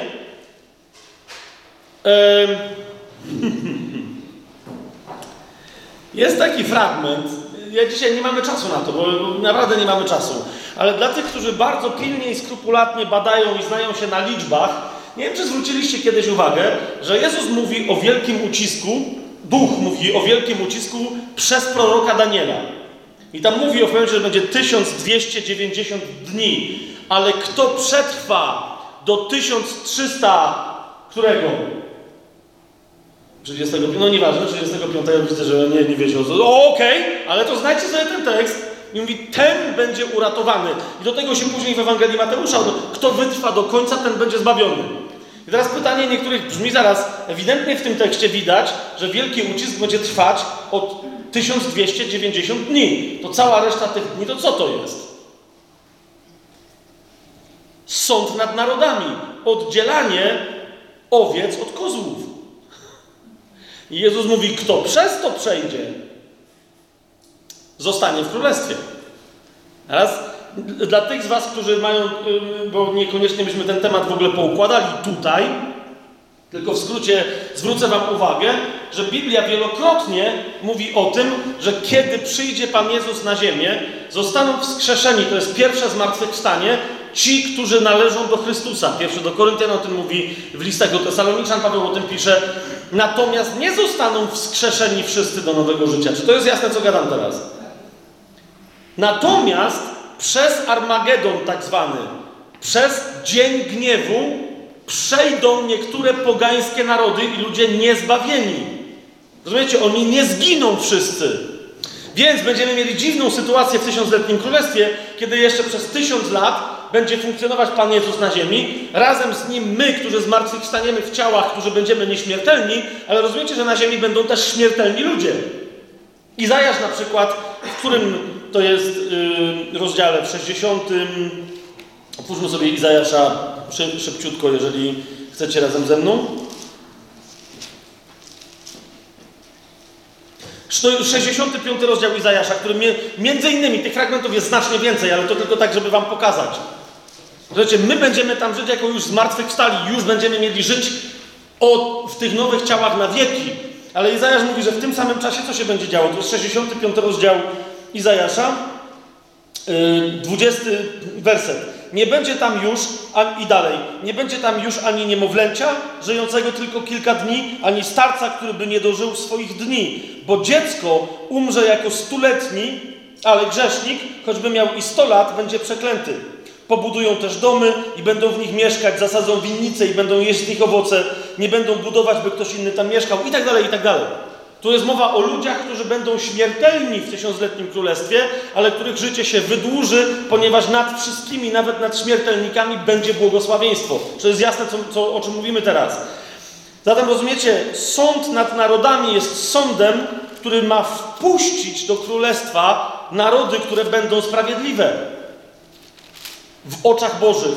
Nie narody, które będą, rozumiecie, to nie oznacza ich zbawienia. Czy to jest jasne, co mówię? To nie oznacza ich zbawienia. To oznacza, że w ramach życia narodowego te narody przestrzegały pewnych zasad, które Jezus rozpozna i powie im, ponieważ przestrzegaliście tego, tego, tego i tego, to możecie wejść do królestwa. Czy jasne jest to, co mówię? Bo niektórzy mają problem z tym, z tym sądem, mówią, no ale zaraz, no to łaską jesteśmy zbawieni przez wiarę, a tu Jezus ewidentnie zbawia ludzi przez uczynki. To jest nieprawda.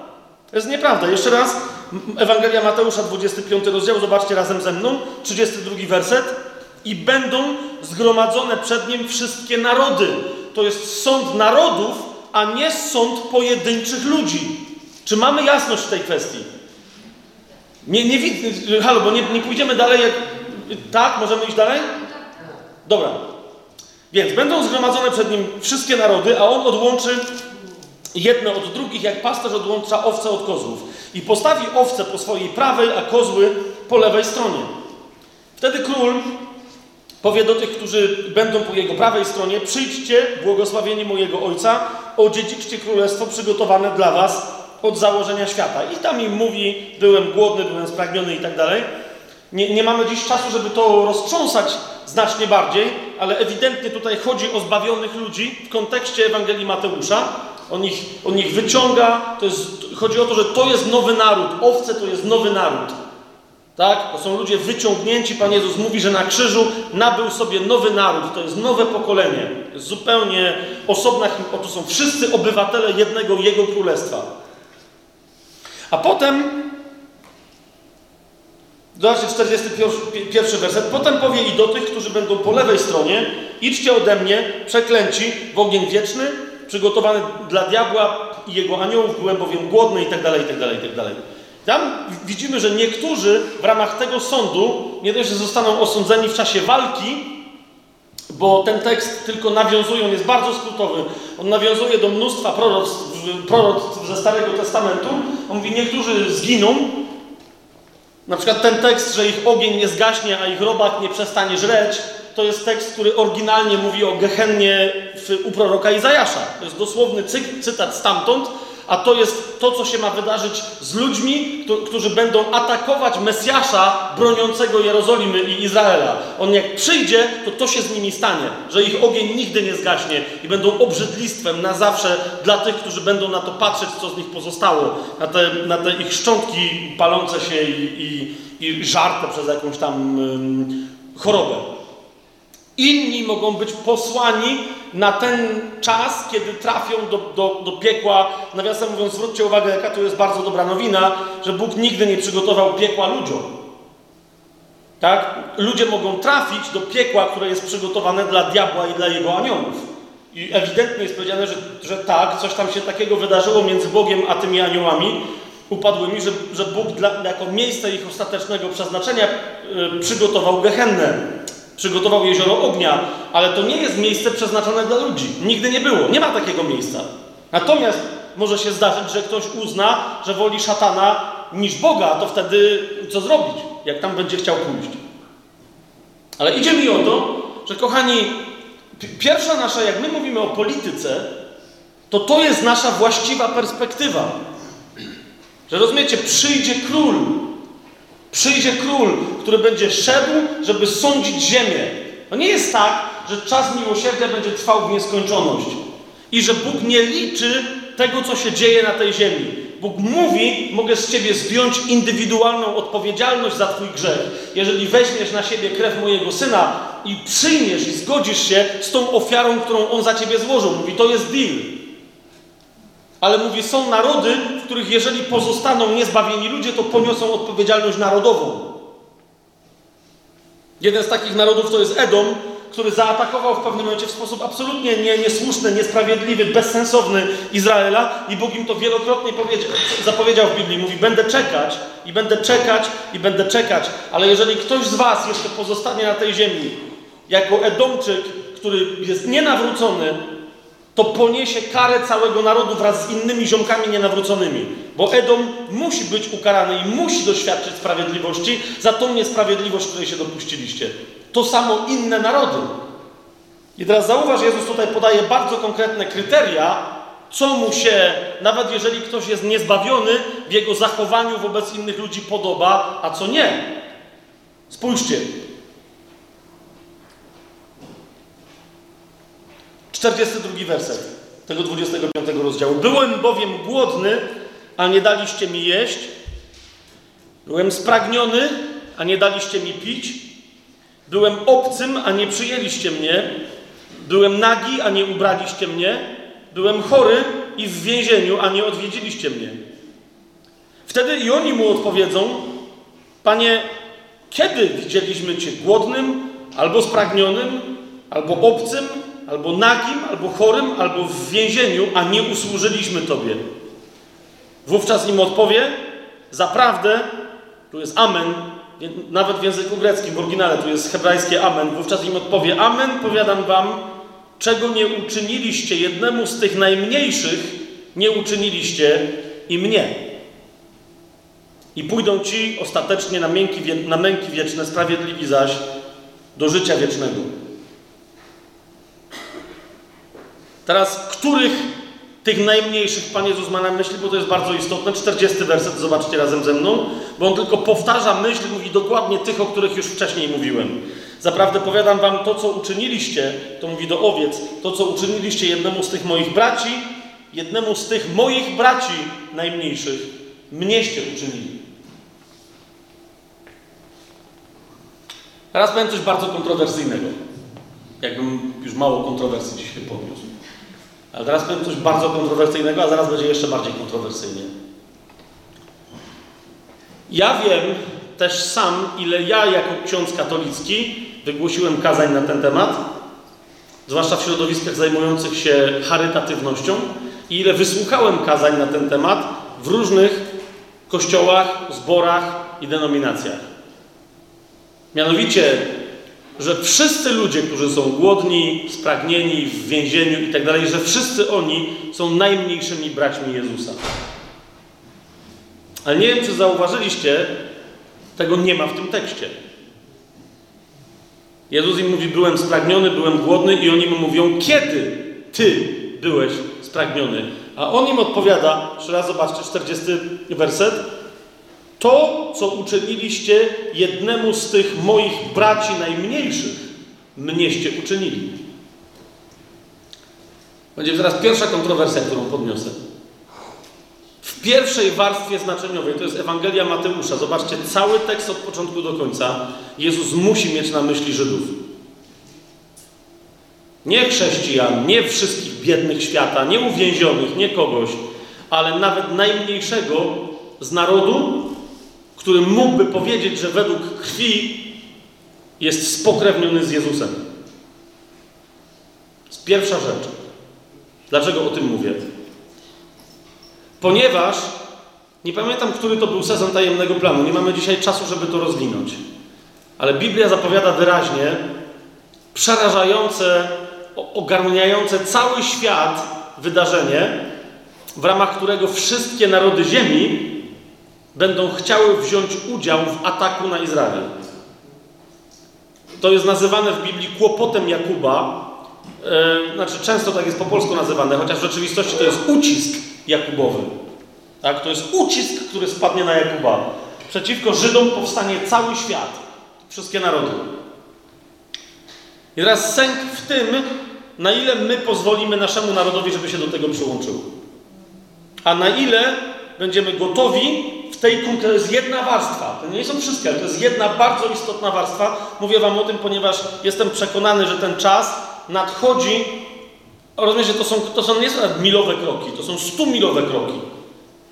I nie zdziwcie się, jak jeszcze w tym roku albo w przyszłym zobaczycie pierwsze filmy na YouTubie i w telewizji i tak dalej, że powstały jak kiedy Hitler dochodził do, do, władzy, że powstały bojówki, które zaatakowały jakiegoś Żyda, które wytłukły jakimś Żydom znanym yy, sklep, witryny, coś okradli, wiecie, i że ludzie stali, nie reagowali, a nawet klaskali i bili brawo. Może nie będzie musiał minąć rok czy dwa, jak, jak po prostu zobaczycie ludzi, którzy będą chwaleni za to, że odbierają życie Żydom. I, teraz, i teraz mówię, mówię to, może to, mam nadzieję, niechby tak było, żeby to nie było nasze pokolenie, ale za 10, za 20, za 50 lat. Ale mówię Wam, że wiele rzeczy, które się wokół nas dzieją, sugeruje, że to będzie szybciej znacznie. To jest pierwsza, bardzo ważna warstwa znaczeniowa. Teraz powiem następną rzecz, za którą będzie mnie ścigał Mossad.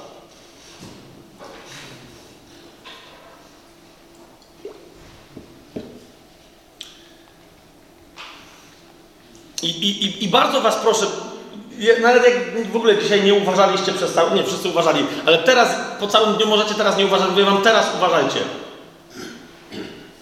Ponieważ to, co teraz mówię, mówię dla dobra narodu izraelskiego, ale nie dla dobra państwa Izrael. Ja myślę, że naprawdę jest czas najwyższy, żeby w naszych zborach, kościołach, w różnych miejscach, gdzie się zbierają chrześcijanie, zafascynowani naszymi żydowskimi korzeniami, bo jak mówi Paweł w liście do Rzymian, my jesteśmy dziczką oliwną wszczepioną w oryginalne oliwne drzewo. I niektórzy to odkrywają, fascynują się tym, wszystko gra, ale czas najwyższy, żeby flagi państwa Izrael zniknęły z kościołów. Same te flagi są, są obrazą boską. Ponieważ nie ma czegoś takiego jak gwiazda Dawida. Nie pamiętam teraz tego profesora, jak ktoś raz będzie chciał, to, to możemy o tym porozmawiać. Jest fantastyczny materiał jednego z chyba wciąż urzędujących na katedrze chyba historii yy, na Uniwersytecie Hebrajskim w Jerozolimie. Profesora, który mówi wyraźnie, że gwiazda Dawida jest symbolem okultystycznym, znanym najlepiej Y, z początkowego okresu, wyjścia z ciemnego okresu wieków średnich. To jest ponad tysiąc lat po Chrystusie. Jest coś, co do tej pory jest wykorzystywane, ta, ta, ta, ta, ta, ta gwiazda sześcioramienna jest wykorzystywana w okultyzmie jako jeden z najpotężniejszych znaków czczonych i tak dalej, znanych jako pieczęć Salomona, co nawiasem mówiąc, która też nawiasem mówiąc nic nie ma wspólnego z żadnym królem Salomonem. Ale ona została zaadaptowana i nazwana dopiero pod koniec XIX wieku de facto bardziej powszechnie gwiazdą Dawida. Żeby zjednoczyć. Teraz jeszcze raz, żeby, żeby to było jasne. Ten, ja się zgadzam z tym, co mówi ten profesor. Nie pamiętam teraz jego, jego nazwiska. On mówi, że dopiero Holokaust w pewnym sensie nieco zmienił znaczenie tej gwiazdy i w pewnym sensie nieco ten symbol na pewno dla Żydów uświęcił przez te, wiecie, hektolitry przelanej żydowskiej krwi ludzi, którzy mieli tę gwiazdę Dawida na ramieniu czy na piersi. Wiecie o co mi chodzi, tak? Ja się z tym absolutnie zgadzam. Się z tym absolutnie zgadzam. Absolutnie się z tym zgadzam. I w tym sensie, jakby trzeba było, bym sobie ją wytatuował na czole. Chodzi mi tylko o to, chodzi mi tylko o to, że rozumiejąc cierpienie tamtych ludzi, ja to wszystko rozumiem, ale nie idzie o to, że flaga państwa Izrael reprezentuje państwo, które ma nad sobą konkretną zwierzchność, której ewidentnie to zwierzchności to państwo podlega. I to nie jest Boża zwierzchność. Po prostu. Gdyby tak było, to byśmy mieli mnóstwo ortodoksyjnych Żydów, którzy przyjęli obywatelstwo żydowskie, a jest mnóstwo takich, którzy mieszkają w Izraelu i nadal nie mają obywatelstwa żydowskiego. Dlaczego? Bo nie zgadzają się z tym, co sobą reprezentuje obecne państwo Izrael.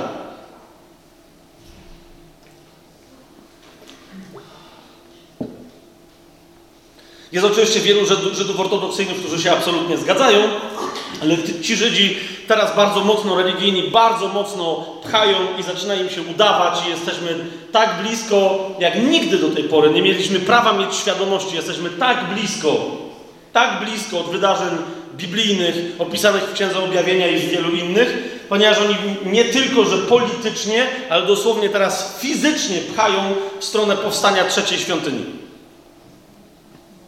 Jeżeli ktoś z Was jeszcze tego nie wie, to sobie posprawdzajcie, co się teraz dzieje w Izraelu. 10 grudnia 2018 roku pod ścianą płaczu, bez żadnego oporu, żadnych manifestacji, anty, kontrmanifestacji ze strony Palestyńczyków czy muzułmanów, e, przy wyniesionych wszystkich sprzętach przygotowanych do świątyni, odpowiednio przygotowana ekipa lewitów, kapłanów, i arcykapłana wyznaczonego przez Sanhedryn, który, który parę lat temu został restaurowany, został poświęcony przez całą tą ekipę świątynną, aktualnie urzędującego arcykapłana, został poświęcony kamień ofiarny do świątyni przez złożenie, pierwszy raz od prawie 2000 lat, przez złożenie ofiary całopalnej.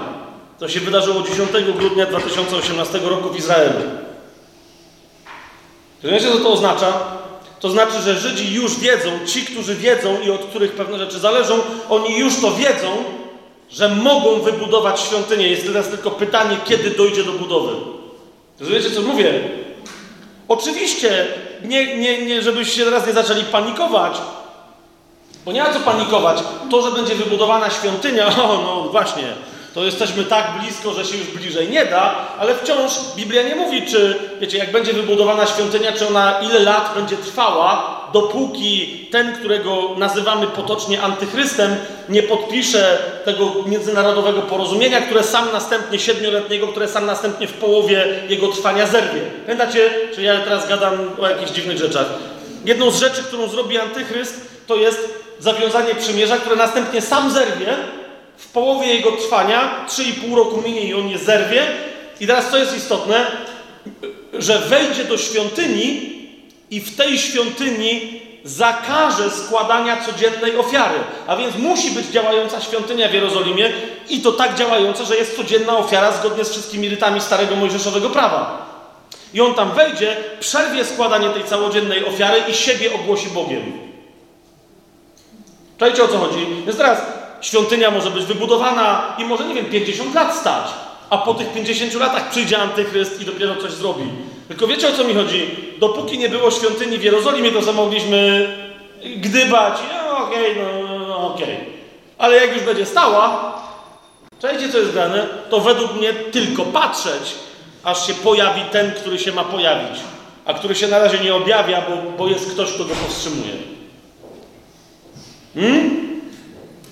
Świątyni jeszcze nie ma, ale mówię wam, jak Żydzi święcą kamień ofiarny, wszystko wynieśli, menorę złotą, wszystkie sprzęty. No i zobaczcie sobie to, mnóstwo ludzi tam pojechało, w tym także chrześcijan, żeby to nakręcić, bo myśleli, że to jest jakiś happening, że to będzie jakiś trolling żydowski, że oni coś wymyślili i to nie będzie prawda. I rozumiecie, na miejscu wszyscy zdumieni mówią, ty, oni to na serio robią. Oni to na serio robią, to się wszystko naprawdę dzieje. Wszyscy ci ludzie, którym wolno, robią to, co mogą, to się wszystko naprawdę dzieje. Paru wywiadach później, paru rabinów, którym pozwolono mówić, wyznało, Super! Jesteśmy już na progu odbudowania świątyni. I bardzo dobrze. Teraz uważajcie, cytuję jednego z rabinów. Bardzo dobrze. Bo to nie będzie świątynia tylko dla judaizmu. To będzie świątynia, w której judaizm zjednoczy wszystkie religie świata. Myślałem, rozumiecie, że mi oczy wyjdą z orbit, uszy odpadną i szczęka spadnie tak, że ją znajdę z drugiej strony na Australii. Mówię, co? Jeszcze raz przewijam. Ba, chłop mówi ewidentnie do kamery zadowolony. Mówi, tak, to jest nasza misja. No ale nie dziwne, bo potem sobie sprawdziłem, jak wygląda misja, jeden z jej elementów Instytutu Świątynnego, który od paru dziesięciu lat zbiera pieniądze, zbiera złote, złoto, srebro, miedź, yy, rzemieślników zatrudnia, żeby to wszystko przygotowali, szaty, uszyli, trąby, przygotowali inne instrumenty itd., tak itd. Tak Więc kochani, my jesteśmy niedaleko. Ale jeszcze raz, tym wszystkim zauważcie, jak wiele chrześcijanie przez wiele wieków mają na sumieniu, zwłaszcza w kontekście nabudowywania w sobie antysemityzmu, bo, bo tu cytuję jednego brata, bo dobrze tak Żydom, bo sami powiedzieli jego krew na nas i na nasze dzieci. A ja ci mówię, przeczytaj list do Rzymian, jak Paweł mówi, że ja bym wolał sam być odcięty oderwany, żeby tylko oni się nawrócili, ale, ale rozumiem, czemu oni muszą przeżyć to zaćmienie umysłu, żeby pełnia pogan mogła wejść. A więc jeszcze raz, obywatele, nie obywatele, Żydzi etniczni, tak. Obecne państwo Izrael, nie. To państwo Izrael doprowadzi do sytuacji, że przeciwko niemu, nie będę teraz rozważać całych y, historii biblijnych, ale to państwo Izrael, dokładnie to teraz, doprowadzi do takiej sytuacji, że zostanie znienawidzone przez cały świat. I Biblia o tym wyraźnie mówi. Po prostu. Ostatnio mojej żonie, tak, oczywiście, że tak już jest, mojej żonie puszczałem wywiad z takim bardzo przychylnym Izraelowi człowiekiem i on mówi, że, że to, co się dzieje, mówi, to jest w ogóle bez sensu. Czy ktoś nie mógłby Żydom przemówić do rozsądku? Mówi, lobby żydowskie we Francji, uważajcie teraz na to, próbuje przepchnąć we francuskim ustawodawstwie prawo o nowym rodzaju antysemityzmu.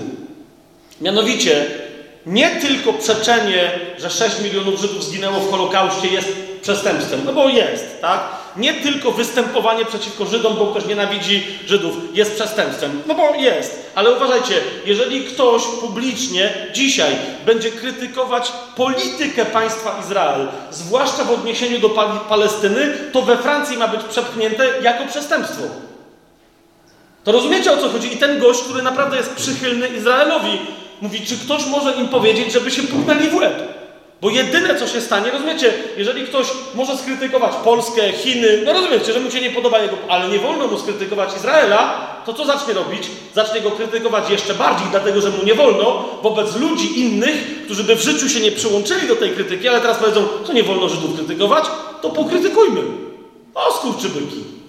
Rozumiecie, co gadam? I ten mówi, ja jestem przychylny Izraelowi, ale na litość boską, czy ktoś może powiedzieć komuś, kto decyduje o tym lobbingu, żeby to... Nie, idzie sprawa dalej. Zapowiada prorok wyraźnie, że za sprawą, wszystko wskazuje na to z tekstu, za sprawą ataku izraelskiego zniknie z powierzchni ziemi, dosłownie w ciągu jednej nocy, zniknie z powierzchni ziemi Damaszek. Jedno z najstarszych, jeżeli nie najstarsze miasto na świecie, zniknie z powierzchni ziemi. Tak, o, ale w odwetowym ataku w Izraelu zginie przynajmniej dwie trzecie ludności. Yy, prorok Izajasz mówi, że, że tylu ludzi padnie, ile pada oliwek z drzewa oliwnego przy pierwszym otrząsaniu. Więc ja nie wiem dokładnie, nigdy nie otrząsałem drzewa oliwnego, ale się dowiedziałem od tych, którzy to robią, że jak się normalnie kopnie w to drzewo albo łupnie odpowiednio, tak jak należy to zrobić, rozłożywszy e, pod tym drzewem płótno, to mniej więcej przy pierwszym uderzeniu spada przynajmniej dwie trzecie tych oliwek, jak to jest właściwy czas. I to jest wszystko, to jest wszystko opisane w Biblii. Pan Jezus ostatecznie przyjdzie dlaczego? Żeby resztkę, która zostanie w Izraelu, resztkę Żydów broniących się w Jerozolimie, żeby na końcu na nich wylać swojego ducha, żeby oni w nim wracającym na ziemię rozpoznali tego, którego przebili i on ich wtedy uratuje. I wtedy powie narodom odstąpcie, a narody powiedzą nie, kim ty jesteś, żeby ich bronić? On powie ja jestem jednym z nich, to są moi bracia. Nie chcecie odstąpić? No to właśnie. To, to wtedy widzicie Jezusa, który mówi: Sądziłem narody, gniotłem je i wygniatałem ich krew w wielkiej tłoczni gniewu Bożego, i dlatego mam szatę splamioną. Kim jest ten, który idzie w, szar, w szkarłatem zmoczonej sukni z Bosry? Pamiętacie proroka Izajasza? To jest to. Dlatego, że narody nie będą się chciały cofnąć przed samym Panem Jezusem. W księdze Zachariasza mamy ten pocieszający, a jednocześnie dla Żydów raczej to jest straszny moment. Bo jak sobie otworzycie księgę Zachariasza razem ze mną,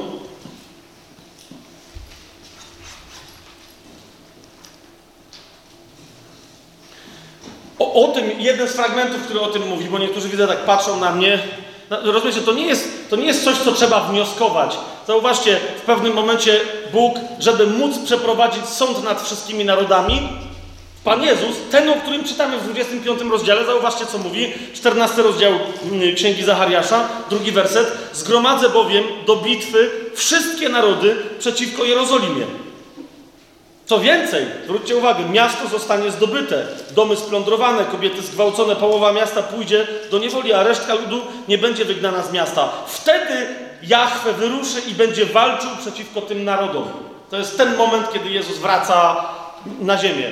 Mamy opisane jego lądowanie, że się tak wyrażę, na górze oliwnej. Zobaczcie czwarty werset. Jego nogi staną w tym dniu na górze oliwnej, która leży naprzeciw Jerozolimie. Pamiętacie, jak Jezus wstępuje do nieba i przychodzą aniołowie, bo ci stoją, apostołowie patrzą mówią, wow, masz zjawisko, a ci stoją, mówią, co się tak patrzycie? Ten, który tak wstąpił do nieba, dokładnie tak samo z nieba zstąpi. I to jest dokładnie, oni mówią dokładnie o tym fragmencie. Jego nogi staną w tym dniu na górze oliwnej, która leży naprzeciw Jerozolimy i tak dalej. Góra oliwna się rozpadnie. O, Panie Jezus, jak wyląduje, to się zaczną poważne zmiany geograficzne. Ale dwunasty rozdział mówi nam, bo jest jedna z najbardziej, e, dla mnie zawsze jedno z najbardziej wzruszających momentów. I, i to bym chciał, żeby rozumiesz, zanim pójdziemy jeszcze dalej, jak powiem coś więcej o polityce, ale jeszcze raz, żeby, niech ci to zostanie w sercu. Rozumiesz? Żeby jak najwięcej Żydów przetrwało do tego momentu, który jest przewidziany przez Pana. Dwunasty rozdział.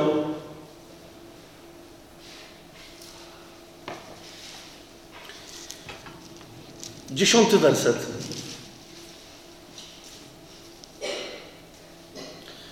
Mówi duch przez proroka Zachariasza i wyleje na dom Dawida i na mieszkańców Jerozolimy ducha łaski i modlitwy. Będą patrzeć, zauważcie, bo tu jest dobre tłumaczenie, to jest dokładnie tak po hebrajsku, będą patrzeć na mnie, którego przebili. Kto to mówi? To mówi Jezus. I będą patrzeć na mnie, którego przebili. To jest moment, kiedy Żydzi uznają, rozpoznają, powiedzą, to był błąd. Jezus był Mesjaszem. Będą patrzeć na mnie, którego przebili i będą go opłakiwać, jak się opłakuje jedynaka. Będą gorzko płakać nad nim, jak się płacze gorzko nad pierworodnym. Wszyscy.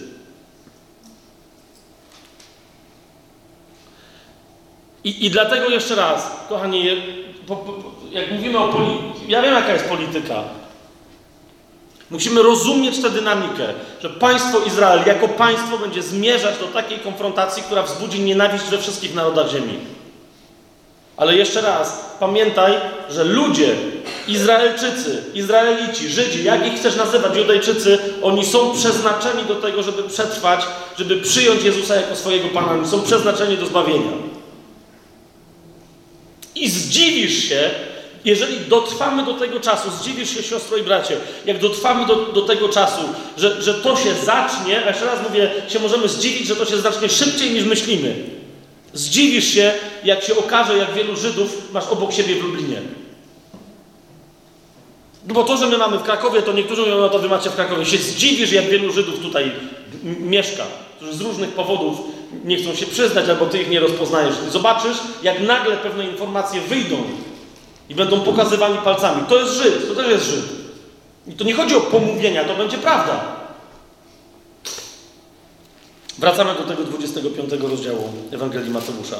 Ponieważ druga bardzo istotna rzecz to jest, że Jezus również wobec innych narodów przyznaje się do chrześcijan jako do braci. Niech Cię Bóg broni, siostro i brat, niech, niech mnie Bóg broni przed tym, żebym kiedykolwiek miał nie udzielić pomocy e, komuś, kto jest współwyznawcą, współuczniem naszego, naszego Pana Jezusa Chrystusa. Niech nas Bóg broni, jak rozumiecie, dzisiaj mówimy o pieniądzach. Niech nas Bóg broni przed tym, żebyśmy mieli ich nie rozpoznać. A mówię o tym dlatego, że ich nie rozpoznajemy. Mówię o tym dlatego, że ich nie rozpoznajemy. Tych, którzy siedzą w więzieniu, tych, którzy są głodni, tych, którzy. Rozumiecie, jaki jest to dzisiaj problem w XXI wieku, chociażby przez Fundację Open Doors, żeby się dowiedzieć, co się dzieje z prześladowanymi chrześcijanami? Wiedzieliście o tym, że w zeszłym roku, yy, czy dwa lata temu, co zostało chyba ostatecznie policzone, zginęło za wiarę naszych braci i sióstr ponad milion na świecie? Ponad milion. Kapujesz, co by się stało, jakby ktoś wlazł do Polski i wyrżnął milion Polaków? Pamiętacie, co się stało, jak w Smoleńsku w samolocie zginęło tam ile? 100 osób czy ileś? To była straszliwa tragedia, bo to była tragedia. Teraz wyobraź sobie, jakby zginęło milion Polaków. Milion naszych braci i sióstr ginie na świecie, a my sobie żyjemy w Polsce jak gdyby nigdy nic.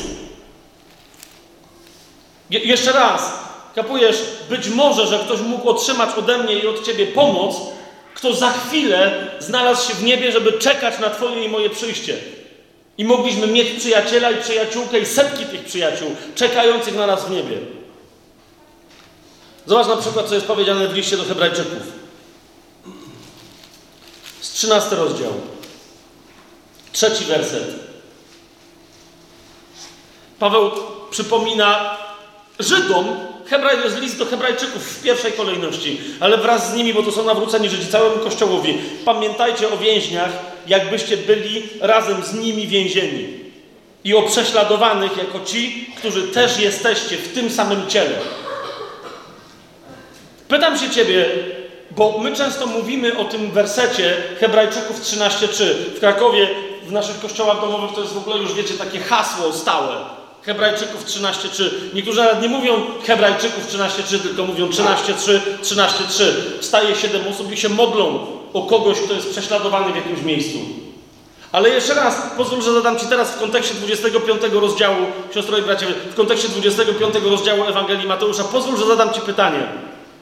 Pamiętajcie o więźniach, mówi Słowo Boże, jakbyście byli razem z nimi więzieni. Jeżeli byś była, czy jeżeli byś był więziony w rosyjskim gułagu, w obozie koncentracyjnym w, w Korei Północnej, w obozie muzułmańskim dla chrześcijan w Pakistanie, pytam się Ciebie, niewątpliwie ważna byłaby dla Ciebie moja modlitwa. Amen? Ale jakie inne byłyby Twoje potrzeby? Zwróćcie uwagę, bo my mówimy o tym zawsze w kontekście modlitwy, ale tu nie jest powiedziane módlcie się za więźniów tak, jakbyście i wy byli więzieni. Tu jest powiedziane pamiętajcie o więźniach, jakbyście razem z nimi byli więzieni. Wczujcie się w ich potrzeby. Rozumiesz, naprawdę jak Jezus przyjdzie, drugi list do Koryntian, on, on będzie miał z nami naprawdę do pogadania. Między innymi w tych kwestiach. Mówi, ty wiedziałeś, że ja jestem w tobie. Wiedziałeś, wiedziałem. Nie rozważałeś przez pół swojego chrześcijańskiego życia, jak cudowne jest królowskie, królewskie DNA, które nosisz i jak fantastyczna jest Chrystusowa tożsamość, która się stała twoja? No rozważałem, Panie Jezu. I nie rozważyłeś tego, że w twoich braciach i siostrach było to samo? Teraz drugi do Koryntian, razem ze mną, piąty rozdział, dziesiąty werset. Wszyscy bowiem musimy stanąć przed Trybunałem Chrystusa, aby każdy otrzymał zapłatę za to, co czynił w ciele, według tego, co czynił, czy dobro, czy zło. To nie jest sąd, w ramach którego możesz pójść do piekła. To jest Trybunał Chrystusowy, to nie jest sąd Białego Tronu. To jest inny, to jest sąd, który nas się tyczy w okolicach sądu nad narodami, kiedy Pan Jezus będzie wracał na ziemię. Rozumiesz? Ale to jest to, Pan Jezus musi stanąć przed Tobą i powiedzieć Ci, łaską jesteś zbawiona, czy zbawiony przez wiarę. To jest wszystko gra, fantastycznie. To jest fundament, który został w Tobie za, założony. To jest góra Syjon, co się nie porusza. Nikt jej nie może z Ciebie wyrwać, ale Twoim zadaniem było na tym fundamencie budować. Co Ci się udało zbudować? Zobaczcie pierwsze do Koryntian, bo Paweł do Koryntian, y, których kochał, y, ale którzy byli też trochę, wiecie, charyzmatycznie oszalali, on im czasem o tym przypominał. Mówi, ej, ale konkret. Pierwszy do Koryntian, trzeci rozdział. Jedenasty werset i dalej. Nikt bowiem nie może położyć innego fundamentu niż ten, który jest położony, a którym jest Jezus Chrystus. Ale czy ktoś na tym fundamencie buduje ze złota, srebra, z drogich kamieni, z drewna, siana czy ze słomy, dzieło każdego będzie jawne. Dzień ten bowiem, który dzień ten? To jest zawsze dzień powrotu Pana, dzień gniewu. Dzień ten bowiem to pokaże gdyż przez ogień zostanie objawiony i ogień wypróbuje, jakie jest dzieło każdego. Możesz sobie wmawiać długo i szczęśliwie, że rzeczy, które nazywasz chrześcijańskimi hasłami i masz parę cytatów z Biblii, które potwierdzają, że je robisz i okej, okay, super, możesz się możesz utwierdzać, to jest fantastyczna budowla, którą buduję. Jeżeli to jest religijny badziew, to to może być fantastyczna budowla, ale zrobiona z drewna. Przyjdzie ogień którym ty nie skończysz, ale twoje durnie wybudowane dzieło skończy. Jeżeli czyjeś dzieło, 14 werset, budowane na tym fundamencie przetrwa, ten otrzyma zapłatę. Jeżeli zaś czyjeś dzieło spłonie, ten poniesie szkodę. Zwróćcie uwagę, lecz on sam będzie zbawiony. Tak jednak, jakby przez ogień. Wyjdzie goły z drugiej strony, z samym tylko fundamentem i się okaże, że nic nie zbudował a całe życie się trudził nad religijną konstrukcją z drewna, ze słomy i ze śmieci. Z jednym z aspektów naszej polityki, naszego wpływu na politykę, polityka jest tym, co ustanawia kierunek, w ramach którego podąża dany naród czy dane państwo, musi być związane z tymi dwiema rzeczami. Z tym, jak ludzie w naszym kraju, nawet jak się nie nawrócą, jaki będą mieli praktyczny, osobisty stosunek do Żydów, jeszcze raz powtarzam, nie do państwa Izrael, ale do Żydów i do biblijnie wierzących naszych braci i sióstr. Jeżeli my im dajemy, ludziom z tego świata, powód do tego, żeby nas nienawidzili, to naprawdę jedyne, co nam się należy, to sąd Boży, który musi się zacząć od domu Bożego. Chciałbym powiedzieć amen, ale co będę gadał amen, jak przecież wszyscy się ze mną zgadzają. Zobaczcie, y, y, pierwszy Piotra, drugi rozdział. Dziewiętnasty werset. To bowiem podoba się Bogu, jeżeli ktoś znosi smutki ze względu na sumienie wobec Boga, cierpiąc niewinnie. Bo cóż to za chwała, jeżeli grzesząc, cierpliwie znosicie, choćby was i pięściami bito. Jak ci się należy, to niech cię leją. To jest to, co mówi Piotr. Lecz jeśli dobrze czynicie i znosicie cierpienia, to podoba się Bogu, czyli kiedy cierpicie niewinnie. Do tego bowiem jesteście powołani, bo i Chrystus cierpiał za nas, zostawiając nam przykład, abyście szli w Jego ślady, który grzechu nie popełnił, a w Jego ustach nie znaleziono podstępu, który gdy mu złorzeczono, złorzeczono nie odpowiadał złorzeczeniem, gdy cierpiał, nie groził, ale powierzył sprawę temu, który sądzi sprawiedliwie. On nasze grzechy na swoim ciele poniósł na drzewo, abyśmy obumarłszy grzechom, żyli dla sprawiedliwości przez Jego rany zostaliście bowiem uzdrowieni. To jest to. Jeżeli Cię nawet prześladują, Bo, bo, bo wierzysz w Jezusa zmartwychwstałego, bo chcesz wierzyć tylko i wyłącznie Słowu Bożemu w Biblii zawartemu, która do Ciebie przemawia i chcesz być temu wszystkiemu posłuszna czy posłuszny. Jak, jak Cię z tego powodu atakują, nie dawaj im żadnego innego powodu. Biblia mówi wyraźnie, żeby widząc Wasze dobre uczynki chwalili Ojca, który jest w niebie. Czyje Wasze? Was, uczniów. Niewierzący, żeby chwalili Ojca, który jest w niebie. To jest nasze zadanie, to jest nasz udział w polityce. Jest jeszcze jedna bardzo ważna rzecz. W Księdze Objawienia, i tu już skończymy, bo jest 17.2, ale to są dość ważne rzeczy.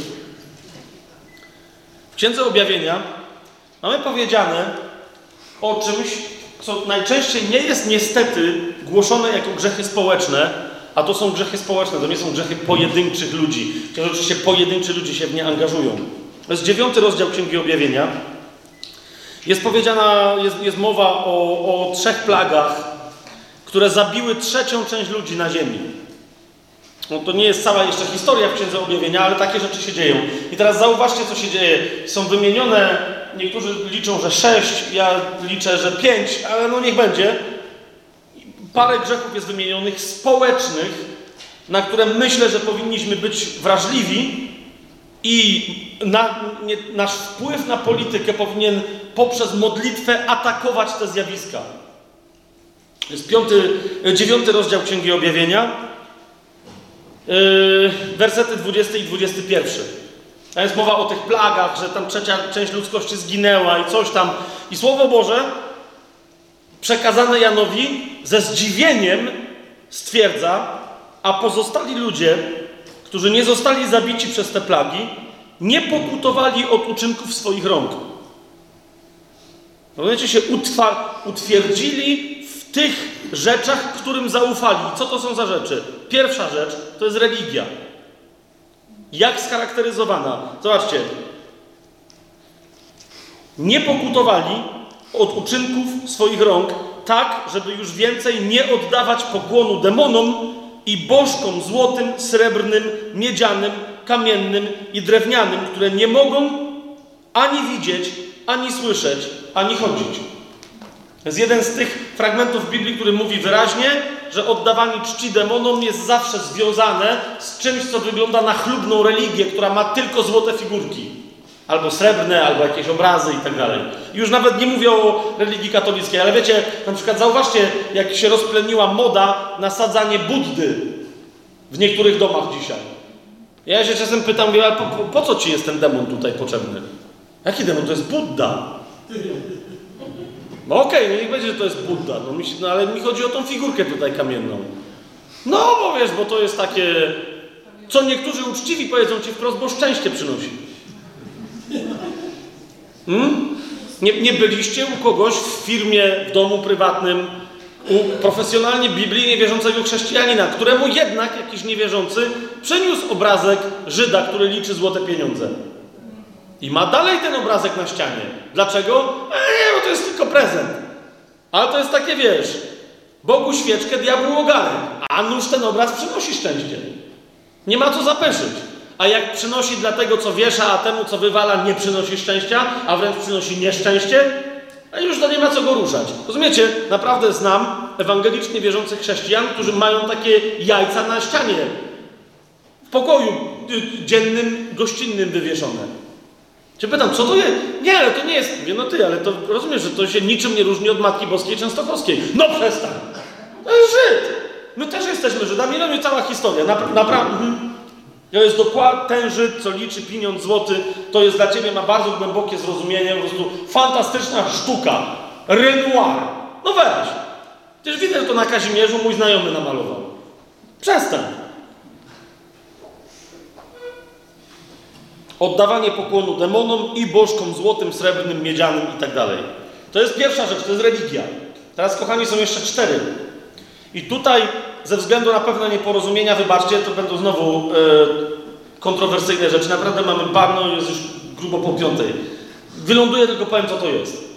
Bo niektórzy się zszokują naprawdę tym, co teraz powiem. Jest powiedziane, że również nie pokutowali od czterech grzechów, które według mnie są grzechami społecznymi. Co to są za grzechy?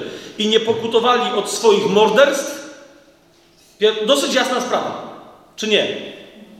Jak inaczej nazwać, jak inaczej nazwać sytuację, w której ostatnio dostaję informację, że wyciekają dokumenty pewnych organizacji o charakterze ponoć dobroczynnym amerykańskich, które zajmują się aborcją, które w tym momencie lobbują o stworzenie opóźnionej, postporodowej aborcji. Pytam się, czego? Chodzi o to, żeby dziecko się urodziło i żeby kiedy się urodzi, można je było zbadać poza łonem matki, ale żeby on, matka była poinformowana, że dziecko jest abortowane. A ono nie jest. Ono jest przyjęte na ten świat. Czeka po co, żeby sprawdzić, które jego organy można sprzedać. I wtedy jest, rozumiecie, jest żniwo organu, jest po prostu, jest harvest. I teraz chodzi o to, że prawo ma pozwolić na to postporodowe aborcjum. Co? No wiecie, niedawno ktoś mi pokazywał dokumenty, które straciły klauzulę top secret i po prostu wyciekł, no nawet nie to, że ktoś je wynalazł, jakieś wiecie, wiki, coś tam, tylko po prostu rząd Stanów Zjednoczonych je udostępnił. O tym, że w 60, pod koniec, nawet chyba nie 60., tylko 50. lat, zarażali syfilisem i rzeżączką e, kilka tysięcy czy kilkanaście tysięcy osób bodaj w Boliwii, w tym dzieci, i nie informując ich o tych dorosłych zwłaszcza, zachęcali do rozprzestrzeniania tej, tej choroby, żeby obserwować, coś nie wiem, coś rząd Stanów Zjednoczonych chciał zaobserwować. Rozumiecie, czym się to skończyło? To był pogrom, bo nikt tam nikogo nie leczył. Syfilis i rzeżączka. Chyba, syfilis na pewno jeszcze jakaś druga choroba weneryczna. I zarażali tym małe dzieci, które przyszły na świat. Dostały, yy, dostały. I teraz rząd Stanów Zjednoczonych, jak to oni to upublicznili, okej, okay, to już nie jest top secret. I rozumiecie, opublikowali przeprosiny, że no przepraszamy, to tak, to tak wyszło niechcący. Zginęło parę tysięcy osób, no zdarza się. Morderstwa, pierwsza rzecz. Ale my nie możemy obok tego przechodzić obojętnie.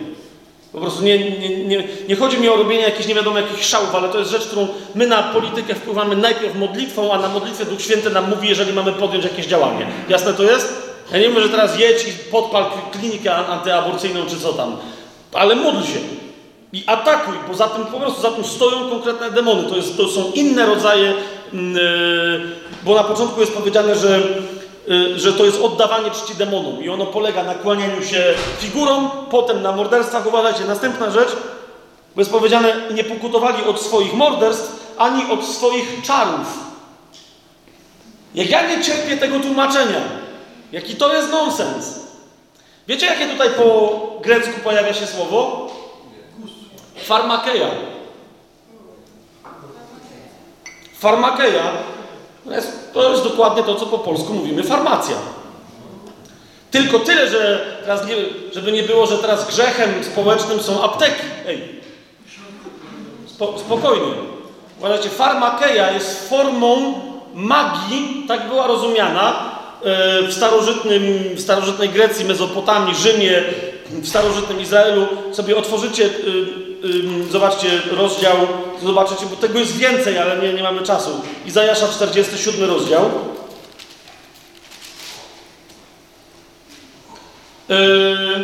I tam jest bardzo interesujący podział, bo teraz o to mi chodzi, żeby zrozumieć, co to jest farmakeja. 47 rozdział, 9 werset. Tam prorok Izajasz mówi coś takiego. Obie te rzeczy spadną na ciebie nagle w jednym dniu. Bezdzietność i wdowieństwo. A więc spadną dwie kary, tak? Będziesz bezpłodna i zginie twój mąż. To tam, okej, okay, za co?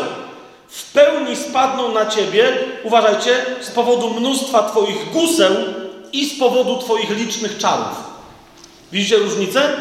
Teraz mnie to denerwuje, że no widać, że jest jakaś różnica, ale na czym ona polega? Otóż starożytni rozróżniali dwie formy magii. Jedna z tych, yy, z tych magii była magią wiedźmińską, czy wiedźmową, nie wiem jak to powiedzieć. Wiedźmy się zajmują tworzeniem wywarów, naparów, zasadniczo trucizn, które w odpowiednio małej ilości do organizmu mogą uzdrowić ten organizm, bo zabiją jakieś zarazki czy tam inne rzeczy, w odpowiednio dużej ilości po prostu zabiją cały organizm. I to jest farmakeja. Farmakeja to jest magia, która się posługuje eliksirami, wywarami, naparami, ale zasadniczo posługuje się truciznami.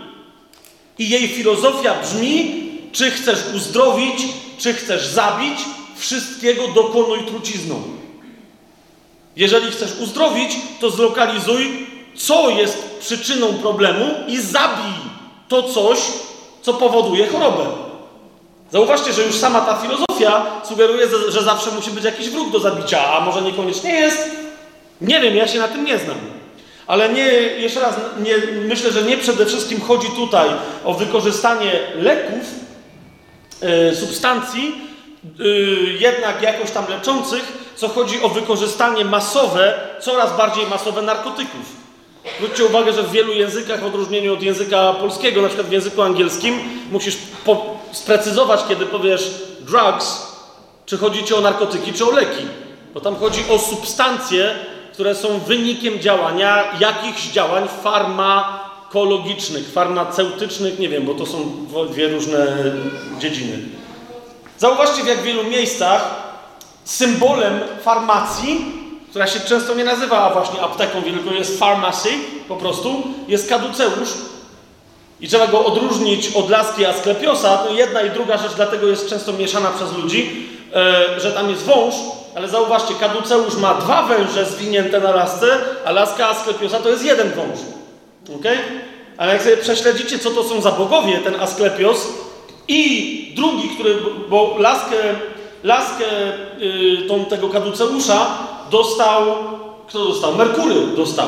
Od kogo? Jak jesteśmy w kontekście Księgi Objawienia, od Apolla. A ten zawodnik się pojawia w Księdze Objawienia, pamiętacie? Pojawia się Apolion, to jest dokładnie to samo bóstwo. Więc, ale nie będziemy teraz tego, tego roz, rozwijać. Myślę, że chodzi o posługiwanie się narkotykami na, na powszechną skalę i posługiwanie się truciznami także poza kontekst, głównie poza kontekstem farmaceutycznym, o wprowadzanie skażonych związków i że ludzie po prostu się od tego nie odwrócą i nie będą pokutować. Wszędzie, do jedzenia, do wody, w powietrze, wszędzie. Wiecie? My, my mamy w duchu to rozeznawać, mamy w duchu atakować zwierzchności, które za tym stoją. Trzecia rzecz, nie pokotowali od swoich morderstw, ani od swoich czarów. Te czary tutaj, pamiętajcie, to jest farmakeja. To nie jest mageja. Mageja to jest drugi rodzaj magii, który polega na komunikowaniu się z demonami przez y, zaklęcia.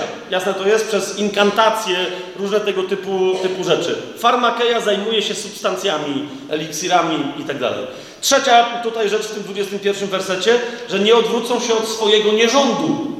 To jest bardzo interesujące, nawet nie będę tego rozwijał. W języku greckim ten nierząd to jest słowo, które brzmi porneia. Nie odwrócą się od tego, co się będzie nazywało porneia.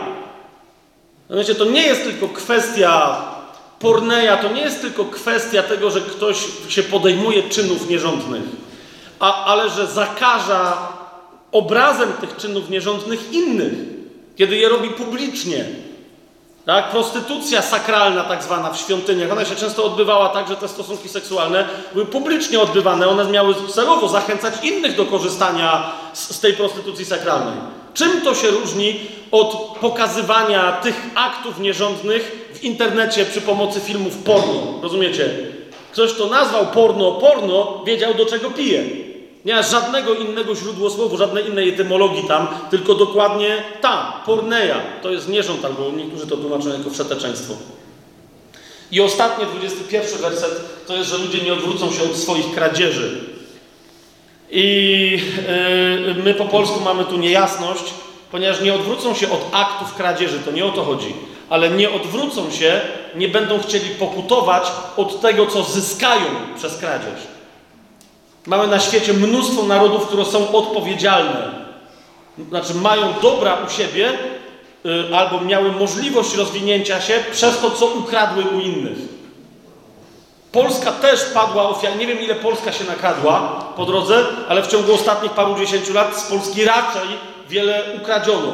Na przykład mamy bardzo dobrego, znajomego, zaprzyjaźnionego geologa, geosejsmologa, który mówi wprost, że Polska miała potężne, jak na Polskę, dość duże złoża uranu, ale mówi, że wszystkie zostały wywiezione jeszcze w czasach Związku Sowieckiego. Cały uran polski został, został wywieziony. To jest jeden z przykładów, tak? Oni z tego mają teraz bomby atomowe i różne historie. Jakie mają korzyści, to mają. Chodzi mi o to, że nie wiem, co my byśmy mieli. Może elektrownię atomową otworzyć. Nie wiem. Chodzi o to, że mieliśmy to tu, w ramach granic, które Pan temu narodowi wyznaczył, bo Biblia mówi wyraźnie, że narody mają swoje wyznaczone miejsce na ziemi i granice dla swoich terytoriów. Nawet, rozumiecie, wojny między narodami o jakieś terytoria są bezsensowne. Naród ma rozeznać swoje miejsce na ziemi i tyle ma go pilnować.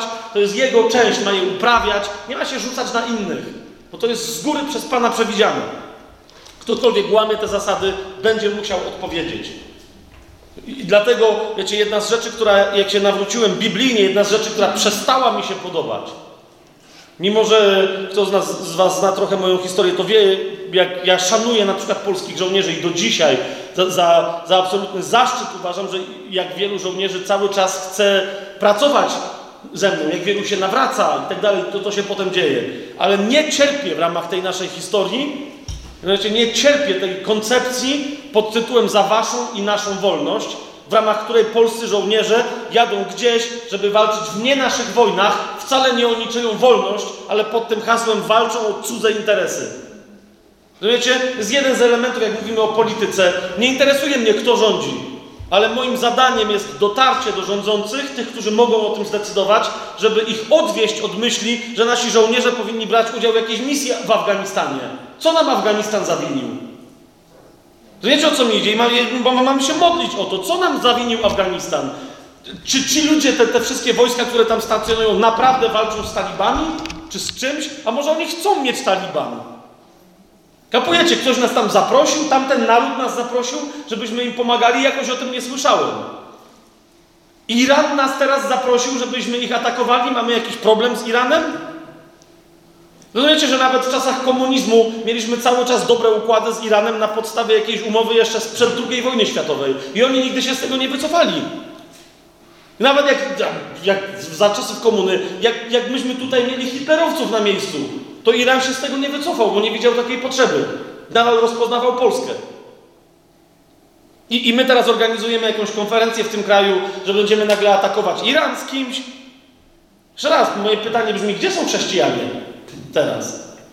Dlaczego nie stajemy? Dlaczego nie słyszę o tym, że, że są czuwania po zborach wszędzie w całej Polsce, żeby się modlić o to, żeby ten naród został uwolniony od tej zwierzchności, która nas pcha do takich wojen?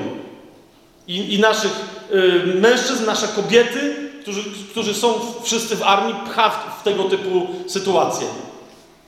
Wiecie o co mi idzie? Mamy odpowiedzialność. Jedna z rzeczy, z których nas Pan rozliczy jako swoich uczniów, kiedy wróci na ziemię, przez te parę dziesiąt, 40, 40 do 45 dni, kiedy będzie sądzić narody, jedna z rzeczy, którą będzie sądził, to będzie na ile myśmy wpłynęli na naród, który był nam dany pod naszą odpowiedzialność. Na ile myśmy ten naród zanurzyli w imieniu Ojca i Syna i Ducha Świętego. Istnieje wiele innych zagadnień związanych z polityką, ale to jest podstawa. Sąd narodów. Czy nam się uda przygotować ten naród, żeby przez sąd przeszedł i wszedł, nawet jeżeli będzie się składać z niewierzących ludzi, żeby wszedł do królestwa. Jako naród może i pogański, ale w oczach Pana, Pana na tyle sprawiedliwy, że wolno go do królestwa tysiącletniego wpuścić. Amen? Niech to zostanie jako pokarm dla naszej duszy, dla naszych umysłów i naszych serc.